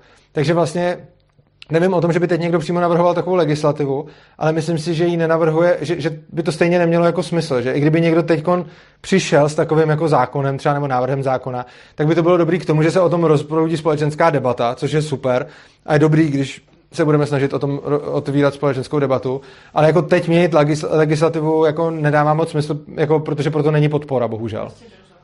Mm, přesně tak. Je, bohužel skoro na všechny ty věci, které tady říkáme, je brzo, ale uh, čím víc se budeme nějakým způsobem jako snažit, čím víc jako budeme tohleto říkat, tak tím víc časem už brzo nebude. Já bych ještě doplnila stran té legislativy. Mezi těma zeměma OSN asi jednu z nejlepších legislativ. Jo? Jakože není to tady tak dobrý, jak bychom chtěli, ale pořád je to hodně dobrý, protože tady bylo takový jako štěstí, že po revoluci se k té protidrogové politice dostali lidi, kteří nebyli jako úplně špatní. Jakože nebyli úplně dobrý, ale mohlo to být mnohem horší. A my tím, že uh, jsou státy, kde je třeba nelegální i užívat. A to si myslím, že je strašný průser, Hmm. protože těmhle těm lidem pak, uh, když už jsou závislí, nepomůže vůbec nikdo. To tady mimochodem navrhl Babiš. Jsou kriminálnice, jo, přesně, jako občas tady takovýhle návrhy padnou a to je podle mě největší průser. Jo. Zatímco my, má, my máme legální sice užívání, nesmí se tady jako držet, nesmí se jako prodávat, nebo je to nějak jako přestupek, trestný čin, ale na druhou stranu my jsme hodně orientovaní na takový to harm reduction, že Uh, lidi mají léčbu zadarmo, vyměňují se jim jehly, testují se na HIV, na žlutenky a my opravdu jako ze zemí OSN máme jeden z nejmenších počtů infekčních žlutenek a HIV, protože jim vyměňují ty jehly. A ono to není dobrý jenom pro ty feťáky, ono je to dobrý pro všechny, protože oni, když ty jehly si jdou pro novou, tak tu starou tam zahoděj a neděje se u nás tolik to, že se třeba ty špinavé jehly válí všude po chodníku, nebo že ty lidi pak někde nakazí někoho v nemocnici, nebo prostě někde se poraní o něco a nechají tam svoji krev. Jako fakt je to dobrý, že jsme hodně orientovaní na harm reduction a vlastně v OSN uh, v OSN by se dalo říct, že vlastně my jsme jako hodně respektovaní za tohle, že máme jako super, super počty tady u nás. A třeba jako Rusko, tohle, to, to, to vůbec, tam jako tady žloutenka HIV a tam fakt umírají v těch příkopech, protože tam jako když přijde světý do nemocnice, tak mu hrozí, že mu zavřou, že jo. Což teda je taky průšvih, jo, protože eh, občas se jako stane i třeba zodpovědnému uživateli, že může se stát, že člověk chytne nějakou jako psychózu. A teďka to poslední, co chcete, je řešit, jestli teda do nemocnice je, aby vás potom zavřeli, že jo. Jako dneska je rozumný, já bych teda asi s psychózou na drogách nejela do nemocnice, protože doktoři úplně moc nevědí, jak tomu přistupovat. Ale uh, dneska už jsou jako místa, kde se to dá jako řešit. A jsou třeba jako centra, které se specializují na lidi, kteří požili nějaké látky, mají potom nějaké následky, třeba jako psychózy nebo i dlouhodobý deprese nebo nějaký psychický stav, který se tam rozjede a lidi s tím umějí pracovat. A to je tady naštěstí myslitelný jenom kvůli tomu, že to není nelegální. Zatímco v tom Rusku ty lidi rovnou Mě zavřou. se hrozně překvapila tím, že jsi říkala, jak často i tvoji kolegové někdy v nemocnici přistupují k, jako k lidem, kteří mají v anamnéze drogy. Že, že mě překvapilo, že vlastně já- já bych myslel, že doktoři budou ty první, co budou tohleto vědět. A že vlastně ty jsi mi říkáš, že někdy se tam setkáš i v nemocnici s tím, že se jakoby doktoři dívají na, na, na, na toho, kdo tam přijde a má tam napsaný drogy, že je jako, no ty vole, feťák. Dívají, že jako feťák a za druhý vat- s, s lidmi, kteří jsou pod vlivem, neumí pracovat, což je strašná škoda, protože ve farmakologii s, učíme strašně moc léků, ale když jde o tyhle ty léky, se který, drogy, se kterými se každý jako medicíně někdy jako setká s člověkem, který je pod vlivu, tak o tom se v podstatě jako neučíme a třeba jako, když by přijel do nemocnice někdo jako s bad tripem, tak prdnout mu nějaký benzodiazepam do stehna a nechat ho ležet v bílé ordinaci jako samotnýho, to je prostě to je, to je tak strašný, jako. Jo, no. Ale to prostě to, ty doktoři, protože to jako neznají, tak nic lepšího nenapadne, jo? To není v tu chvíli, že by byli zlí, ale my to prostě... A co mu to udělá?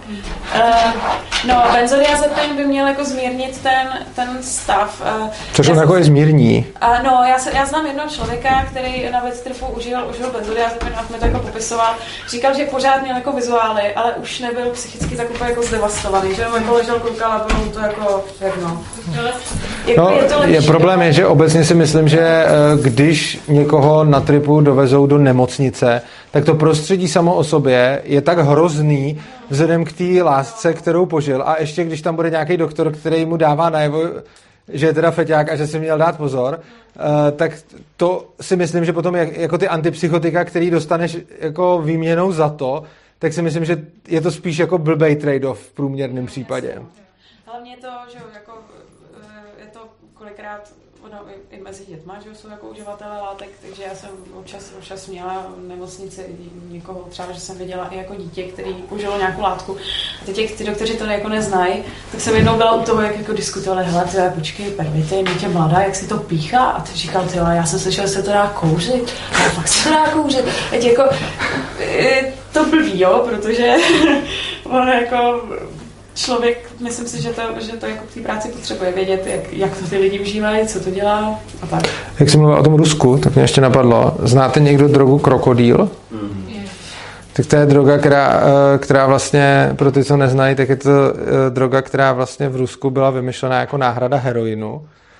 Už to, z čeho se to vyrábí, eh, patří do toho mimo jiné fosfor, benzín a nějaký takový další jako chuťovky, kterou si potom, a ono je to jako levný, to je na tom to asi jediná výhoda, dělá to něco jako heroin, ale jmenuje se to krokodýl z toho důvodu, že si to jako někam píchnete a když máte štěstí, tak se vám tam stane takový drobný jako kamínek, to vám trošku zkamení ta kůže a to jako odpadne. Ale když máte smůlu, tak vám skamení ty kůže víc a proto krokodýl, že vám to potom, jako, že v podstatě se ta kůže jako promění v takový jako kámen a odpadne vám úplně, že vám tam zůstane pod tím třeba ta kost. A tohle to je vlastně třeba taky droga, která je typickým produktem jako války proti drogám proto, že tohle by si nikdo do sebe ne, nepíchal. Uh, a to, to, se potom jako, to se potom jako s touhletou drogou měli v nějaký ruský nemocnici největší poplach, že si mysleli, že je infekce, protože nějaká holka udělala chytře to, že to, je zase, to byla válka proti drogám v rodině, že oni rodiče jako prohlíželi. Jako, když od někoť přišla, tak ji jako slíkli a prohlídli, jestli někde nemá. A nesundavali jí přitom kalhotky, tak jí napadlo, že si to píchne jako pod kalhotky, což si píchla, jenomže potom jí to skamenilo celý tak jako takhle a pak jí to celý v té nemocnici odpadlo a tam byl nějaký biologický poplach, že to je nějaký jako, že to bude nějaký virus, pak zjistili, že ne, že to byla, jako, že to byla tahle ta droga. Ta holka, teda na to, ta holka na to teda jako umřela.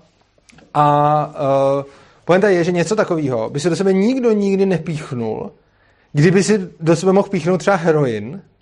A můžeme říct jako, dobře, tak heroin musíme zacházet, protože je to hrozná droga. Ale ono potom heroin, když byl tak drahý a nesehnatelný v Rusku, no tak se vymyslel krokodýl a teď si tam ty lidi píchají něco, po čem jim prostě skamení a upadne jako kus těla a oni to stejně riskují, jako nestane se to vždycky, stane se to občas prostě, ale oni to stejně riskujou, protože prostě heroin je tam drahý.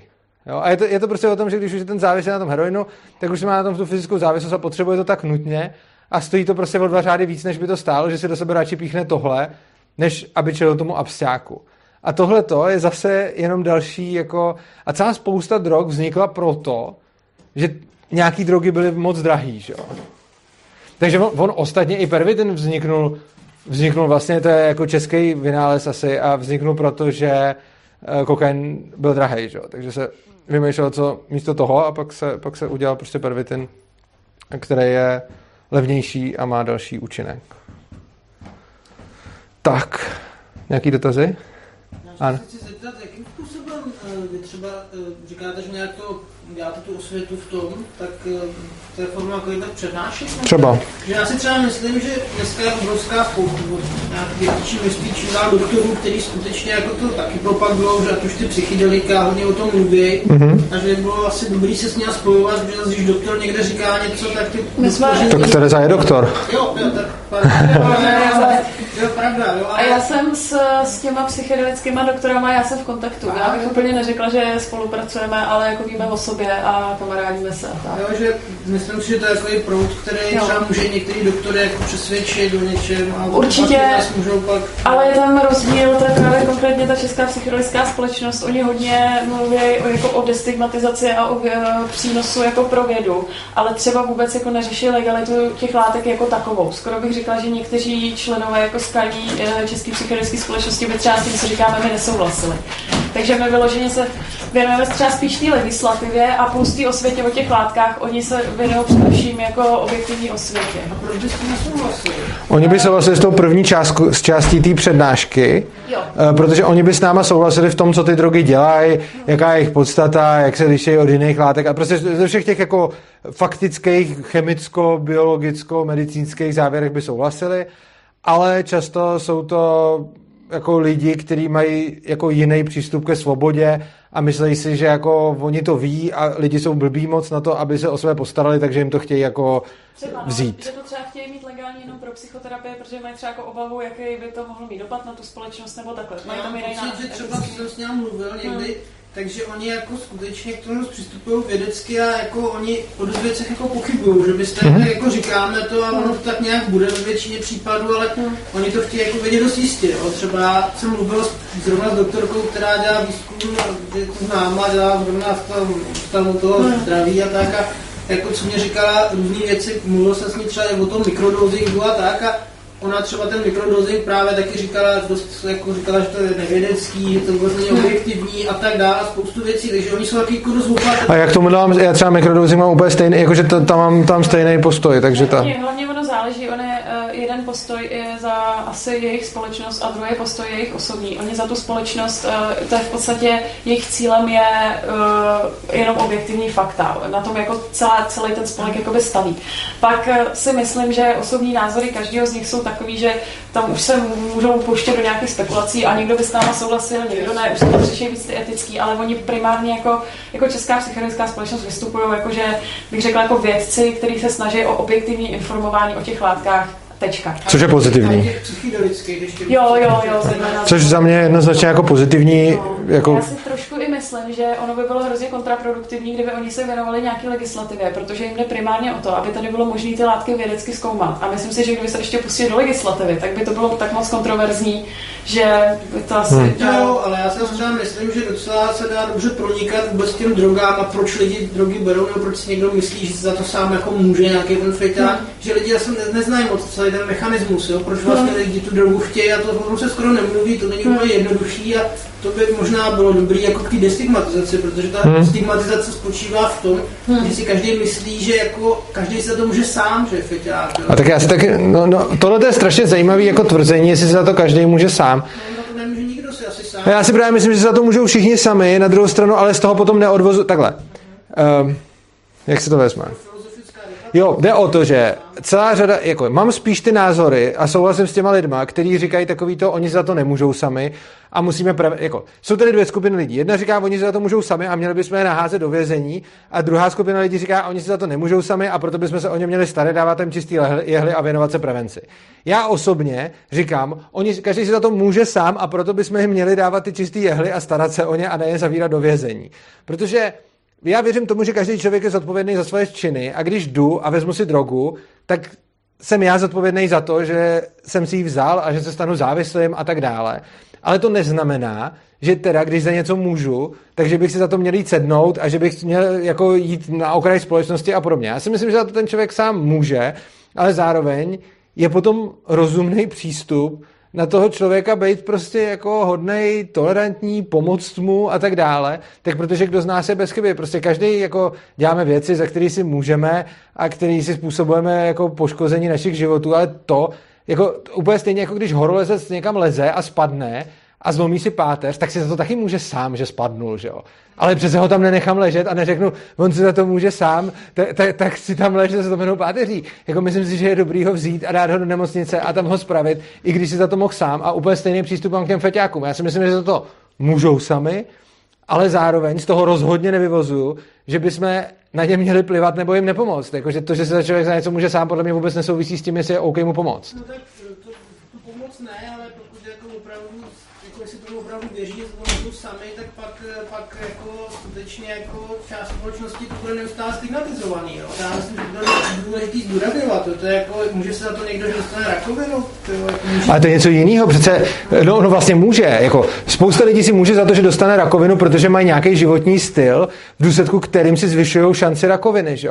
Takže spousta lidí s rakovinou si za to můžou sami, protože žili nějakým způsobem a nedávají na sebe pozor. Úplně stejně jako spousta lidí, kteří nabourají v autě a, a jsou teď zraněný nebo ochrnutý nebo něco, to, to můžou sami, protože mohli líp řídit a tak dále.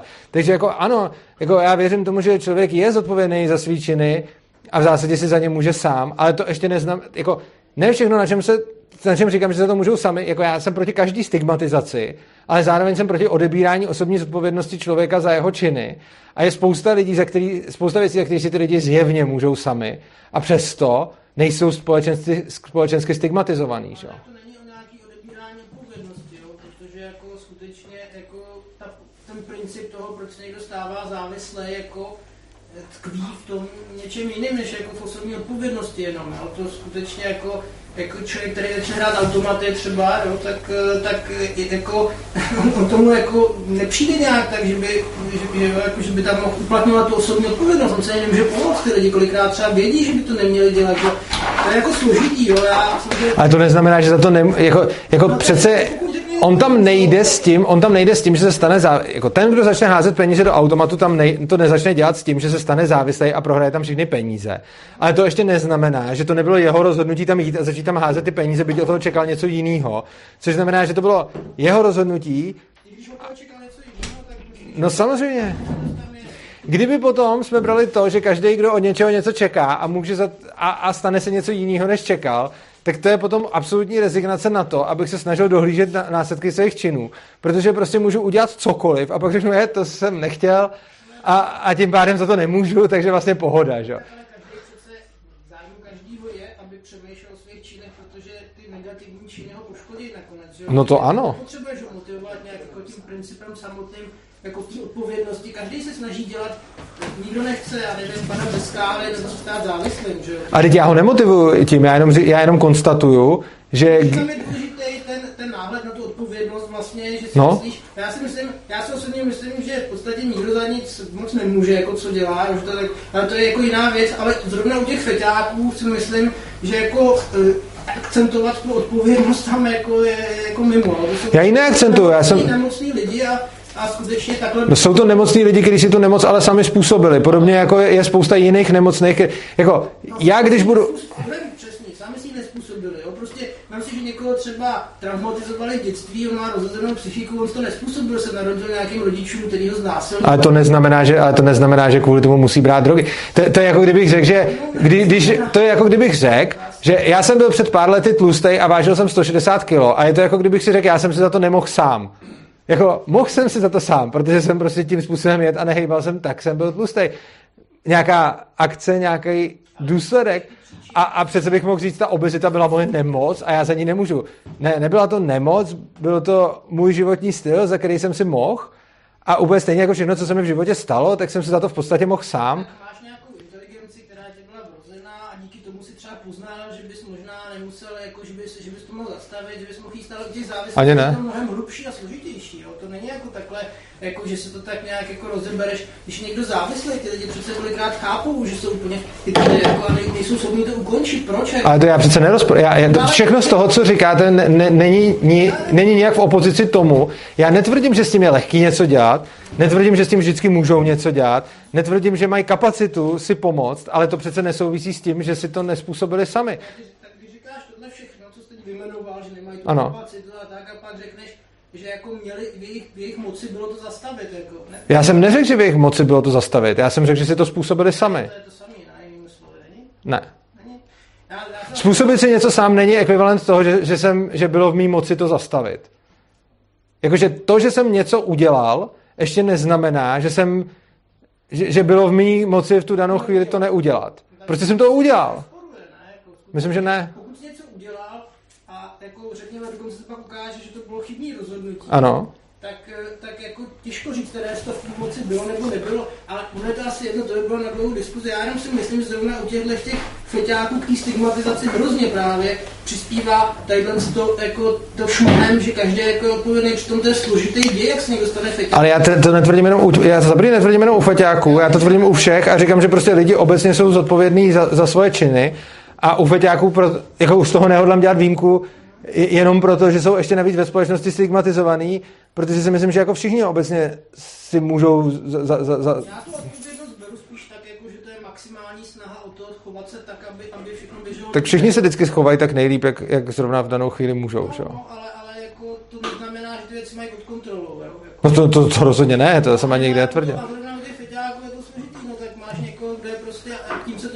Znovu, mně přijde, že to je trochu dokola, mně přijde, že nic z toho, co říkáte, nijak nevyvrací nic z toho, co říkám já. No ne, já se nechci A tady byl další já dotaz. Nechci Jo. vyvracet, já chci jenom říct, že tohle takový stigmatizace zrovna těch feťáků hrozně přispívá tohle, že jako mohli, že, že nějak to mohli ovlivnit to, že se... Pravděpodobně ano, ale já nebudu říkat věc, s kterou nesouhlasím jenom proto, abych něčeho dosáhl. Já souhlasím s tím, že kdybych říkal, že si za to nemůžou sami, tak možná snížím podíl stigmatizace, ale nebudu říkat něco, o čem jsem přesvědčený, že to není pravda jenom proto, abych něčeho dosáhl. Jo, tady byl další dotaz. Jo. To, na to trošku navázal. Uh, tím, že dejme tomu inteligentní lidi jsou schopní využívat ty drogy, eh, i nějaké jakoby tvrdé drogy, jakože pozitivně, potenciálně, jsou schopní nespadnout do závislosti a tak, možná, že tam není vůbec rozdíl, ale potom jsou lidi, kteří mají třeba IQ 80, a je potom otázka, jestli tak, jak říkají uh, uh, ta společnost psychedelická, že třeba regulace by byla na místě, to znamená jako chránit lidi, kteří prostě, o kterých opravdu víme, že nejsou schopni se předtím sami ochránit, i kdyby jsme jim to páčili do hlavy pořád dokola. Já si, Já myslím, že stejně nechráníme, protože oni se to dneska Jo. seženou úplně stejně a ty látky, které seženou, jsou ještě horší. Plus já si ne- A ještě k tomu nemají ty informace. Protože eh, ono s celou tuhletou válku je hlavně to, že ty lidi jako nedostávají ty objektivní informace. Uh, myslím si, že to je jako s alkoholem, jo. My všichni víme, jak ten alkohol nějak jako funguje, co od něj můžeme čekat, kdo už tak, co, co asi myslíme, že je závislej, jak to vypadá, když člověk potom jako umírá na ten alkohol, ale uh, u těch ostatních látek to jako není a ty lidi, nevě, jako by se v podstatě stejným způsobem mohli říct, proč ty lidi z IQ 80 neskončí závislí na alkoholu. Ale myslím si, že uh, i lidi z IQ 80 koukají kolem sebe a tak nějak jako vidějí a, a okoukávají, co se jako kolem děje. A když by okoukávali stejně jako s tím alkoholem, že ostatní lidi užívají takhle, takhle a že někdo z pervitinem by si říkal, hele, tak teď si dáme jako přestávku. Takže spíš jako nasajou třeba zodpovědnější užívání než dneska, kdy si to někde koupí v nějakém podsvětí, jo, hele, budeme fréři, dáme si prostě party, ještě si koupí nějakou jako hrůzu a ještě k tomu nemají dostatek informací a já bych Potom bych tomu ještě teda... Já bych teda, eh, jestli můžu odpovědět, já bych řekl dvě věci. Eh, První, eh, nemyslím si, že tou hranicí je IQ. Myslím, že to bude jeden z faktorů, asi i celkem důležitý, ale jsem si poměrně jistý, že IQ nebude to, co určuje eh, závislostní potenciál a že spousta lidí z IQ 80 se stanou závislí hůř než spousta lidí z IQ 150. Čili myslím si, že to ne, není o, jako, inteligence na tom hraje roli, je to jeden z faktorů, asi i důležitý faktor, ale určitě ne jediný. A druhá věc, to, co jsme tady říkali vlastně v té druhé části té přednášky je, i kdyby jsme se rozhodli, že některý ty lidi chceme chránit, tak je stejně ne, ne, neznáme způsob efektivní, který by dělal tu ochranu. To, to, co teď tady děláme, je, že to jenom zhoršuje. A i kdyby jsme vlastně jakoby se shodli na tom, že jsou nějaký lidi, který předtím musíme chránit, tak my to stejně neumíme. Jakože rozhodně se třeba dokážeme shodnout asi na tom, že dětem to bude škodit víc, protože ty budou spíš padat do závislostí, spíš to ne- nezvážejí a spíš ještě je to bude víc poškozovat. Jo? Čili jako zrovna děti bych dal jako víc rizikovou skupinu než lidi s nízkým intelektem. A my ale neumíme ochránit, respektive umíme ochránit edukací, ale neumíme ochránit tím, že ty látky budeme nějak zakazovat nebo regulovat.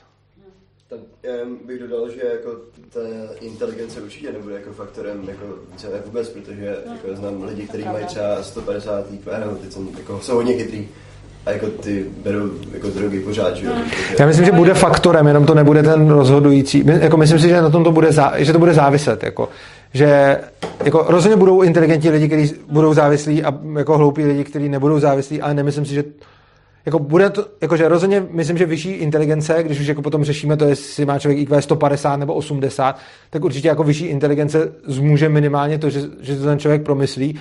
Otázka je, že když si to promyslí, tak se podle toho potom není vždycky schopný řídit a to, na to může být i jako hafo chytrý, ale stejně do toho spadne. Takže jako myslím, že to bude faktor, ale ne, ne jako jediný. Já jsem ještě teda chtěl říct, že uh, v podstatě ta válka proti drogám může být jako výhodná potenciálně v tom, že právě v té stigmatizaci, v tom, že uh, když budou drogy úplně volně dostupné a vlastně legální, tak lidi budou říkat, jo, to je legální droga, to je v pohodě.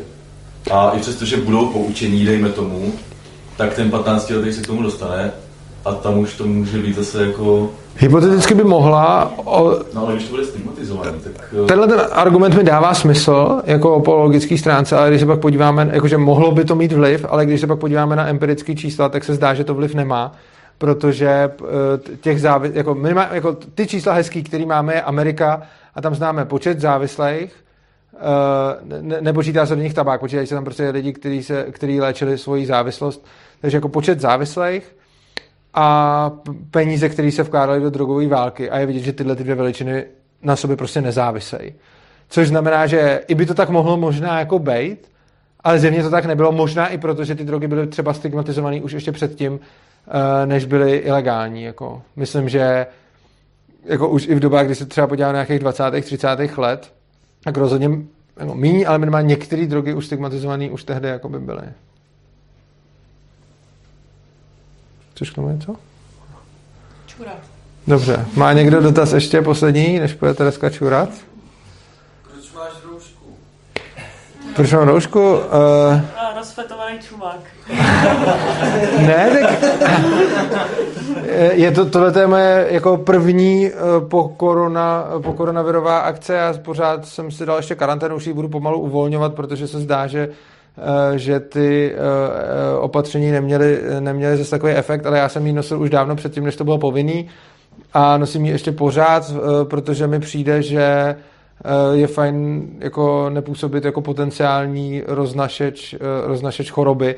Je to jako z ohleduplnosti vůči ostatním lidem a sám jako nevidím žádný moc jako prostě mi přijde, že je rozumný chránit ostatní lidi tím, že nějakou roušku mám a ne, ne, nedělám to, protože bych to měl nakázaný, nikdy jsem to nedělal, protože jsem to měl nakázaný, ale dělal jsem to prostě proto, abych nepůsobil jako, jako případný roznašeč choroby, protože dokud se o té chorobě za stolik neví a dokud se neví ani moc o jejím šíření a dokud se neví o tom, jaký, uh, jaký opatření jako fungují a jaký opatření fungují míň, uh, tak mi přijde tohleto jako, že si tím nějakým malým způsobem snížím svůj uh, komfort a můžu tím případně někoho nepoprskat.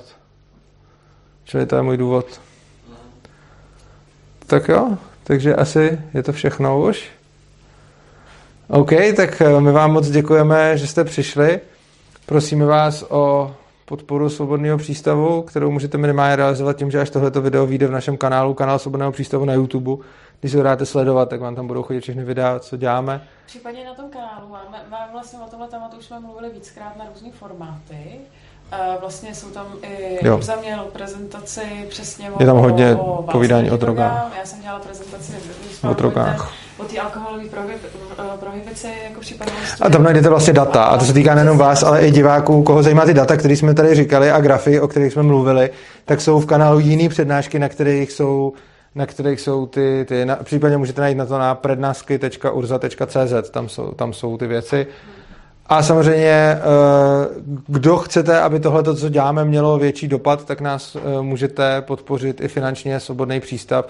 Když pojete na, na ty stránky opristavu.urza.cz, tak tam najdete způsob, jak, eh, jak nás podporovat a když to uděláte, tak potom ve výsledku se tyhle věci dostanou, dostanou k více, k více lidem. Tak my vám děkujeme za přednášku i za pozvání a těšíme se na vás zase za nějakého čtvrt roku, nebo kdy tady zase uděláme nějakou akci. Předpokládám, že se dohodneme. Díky.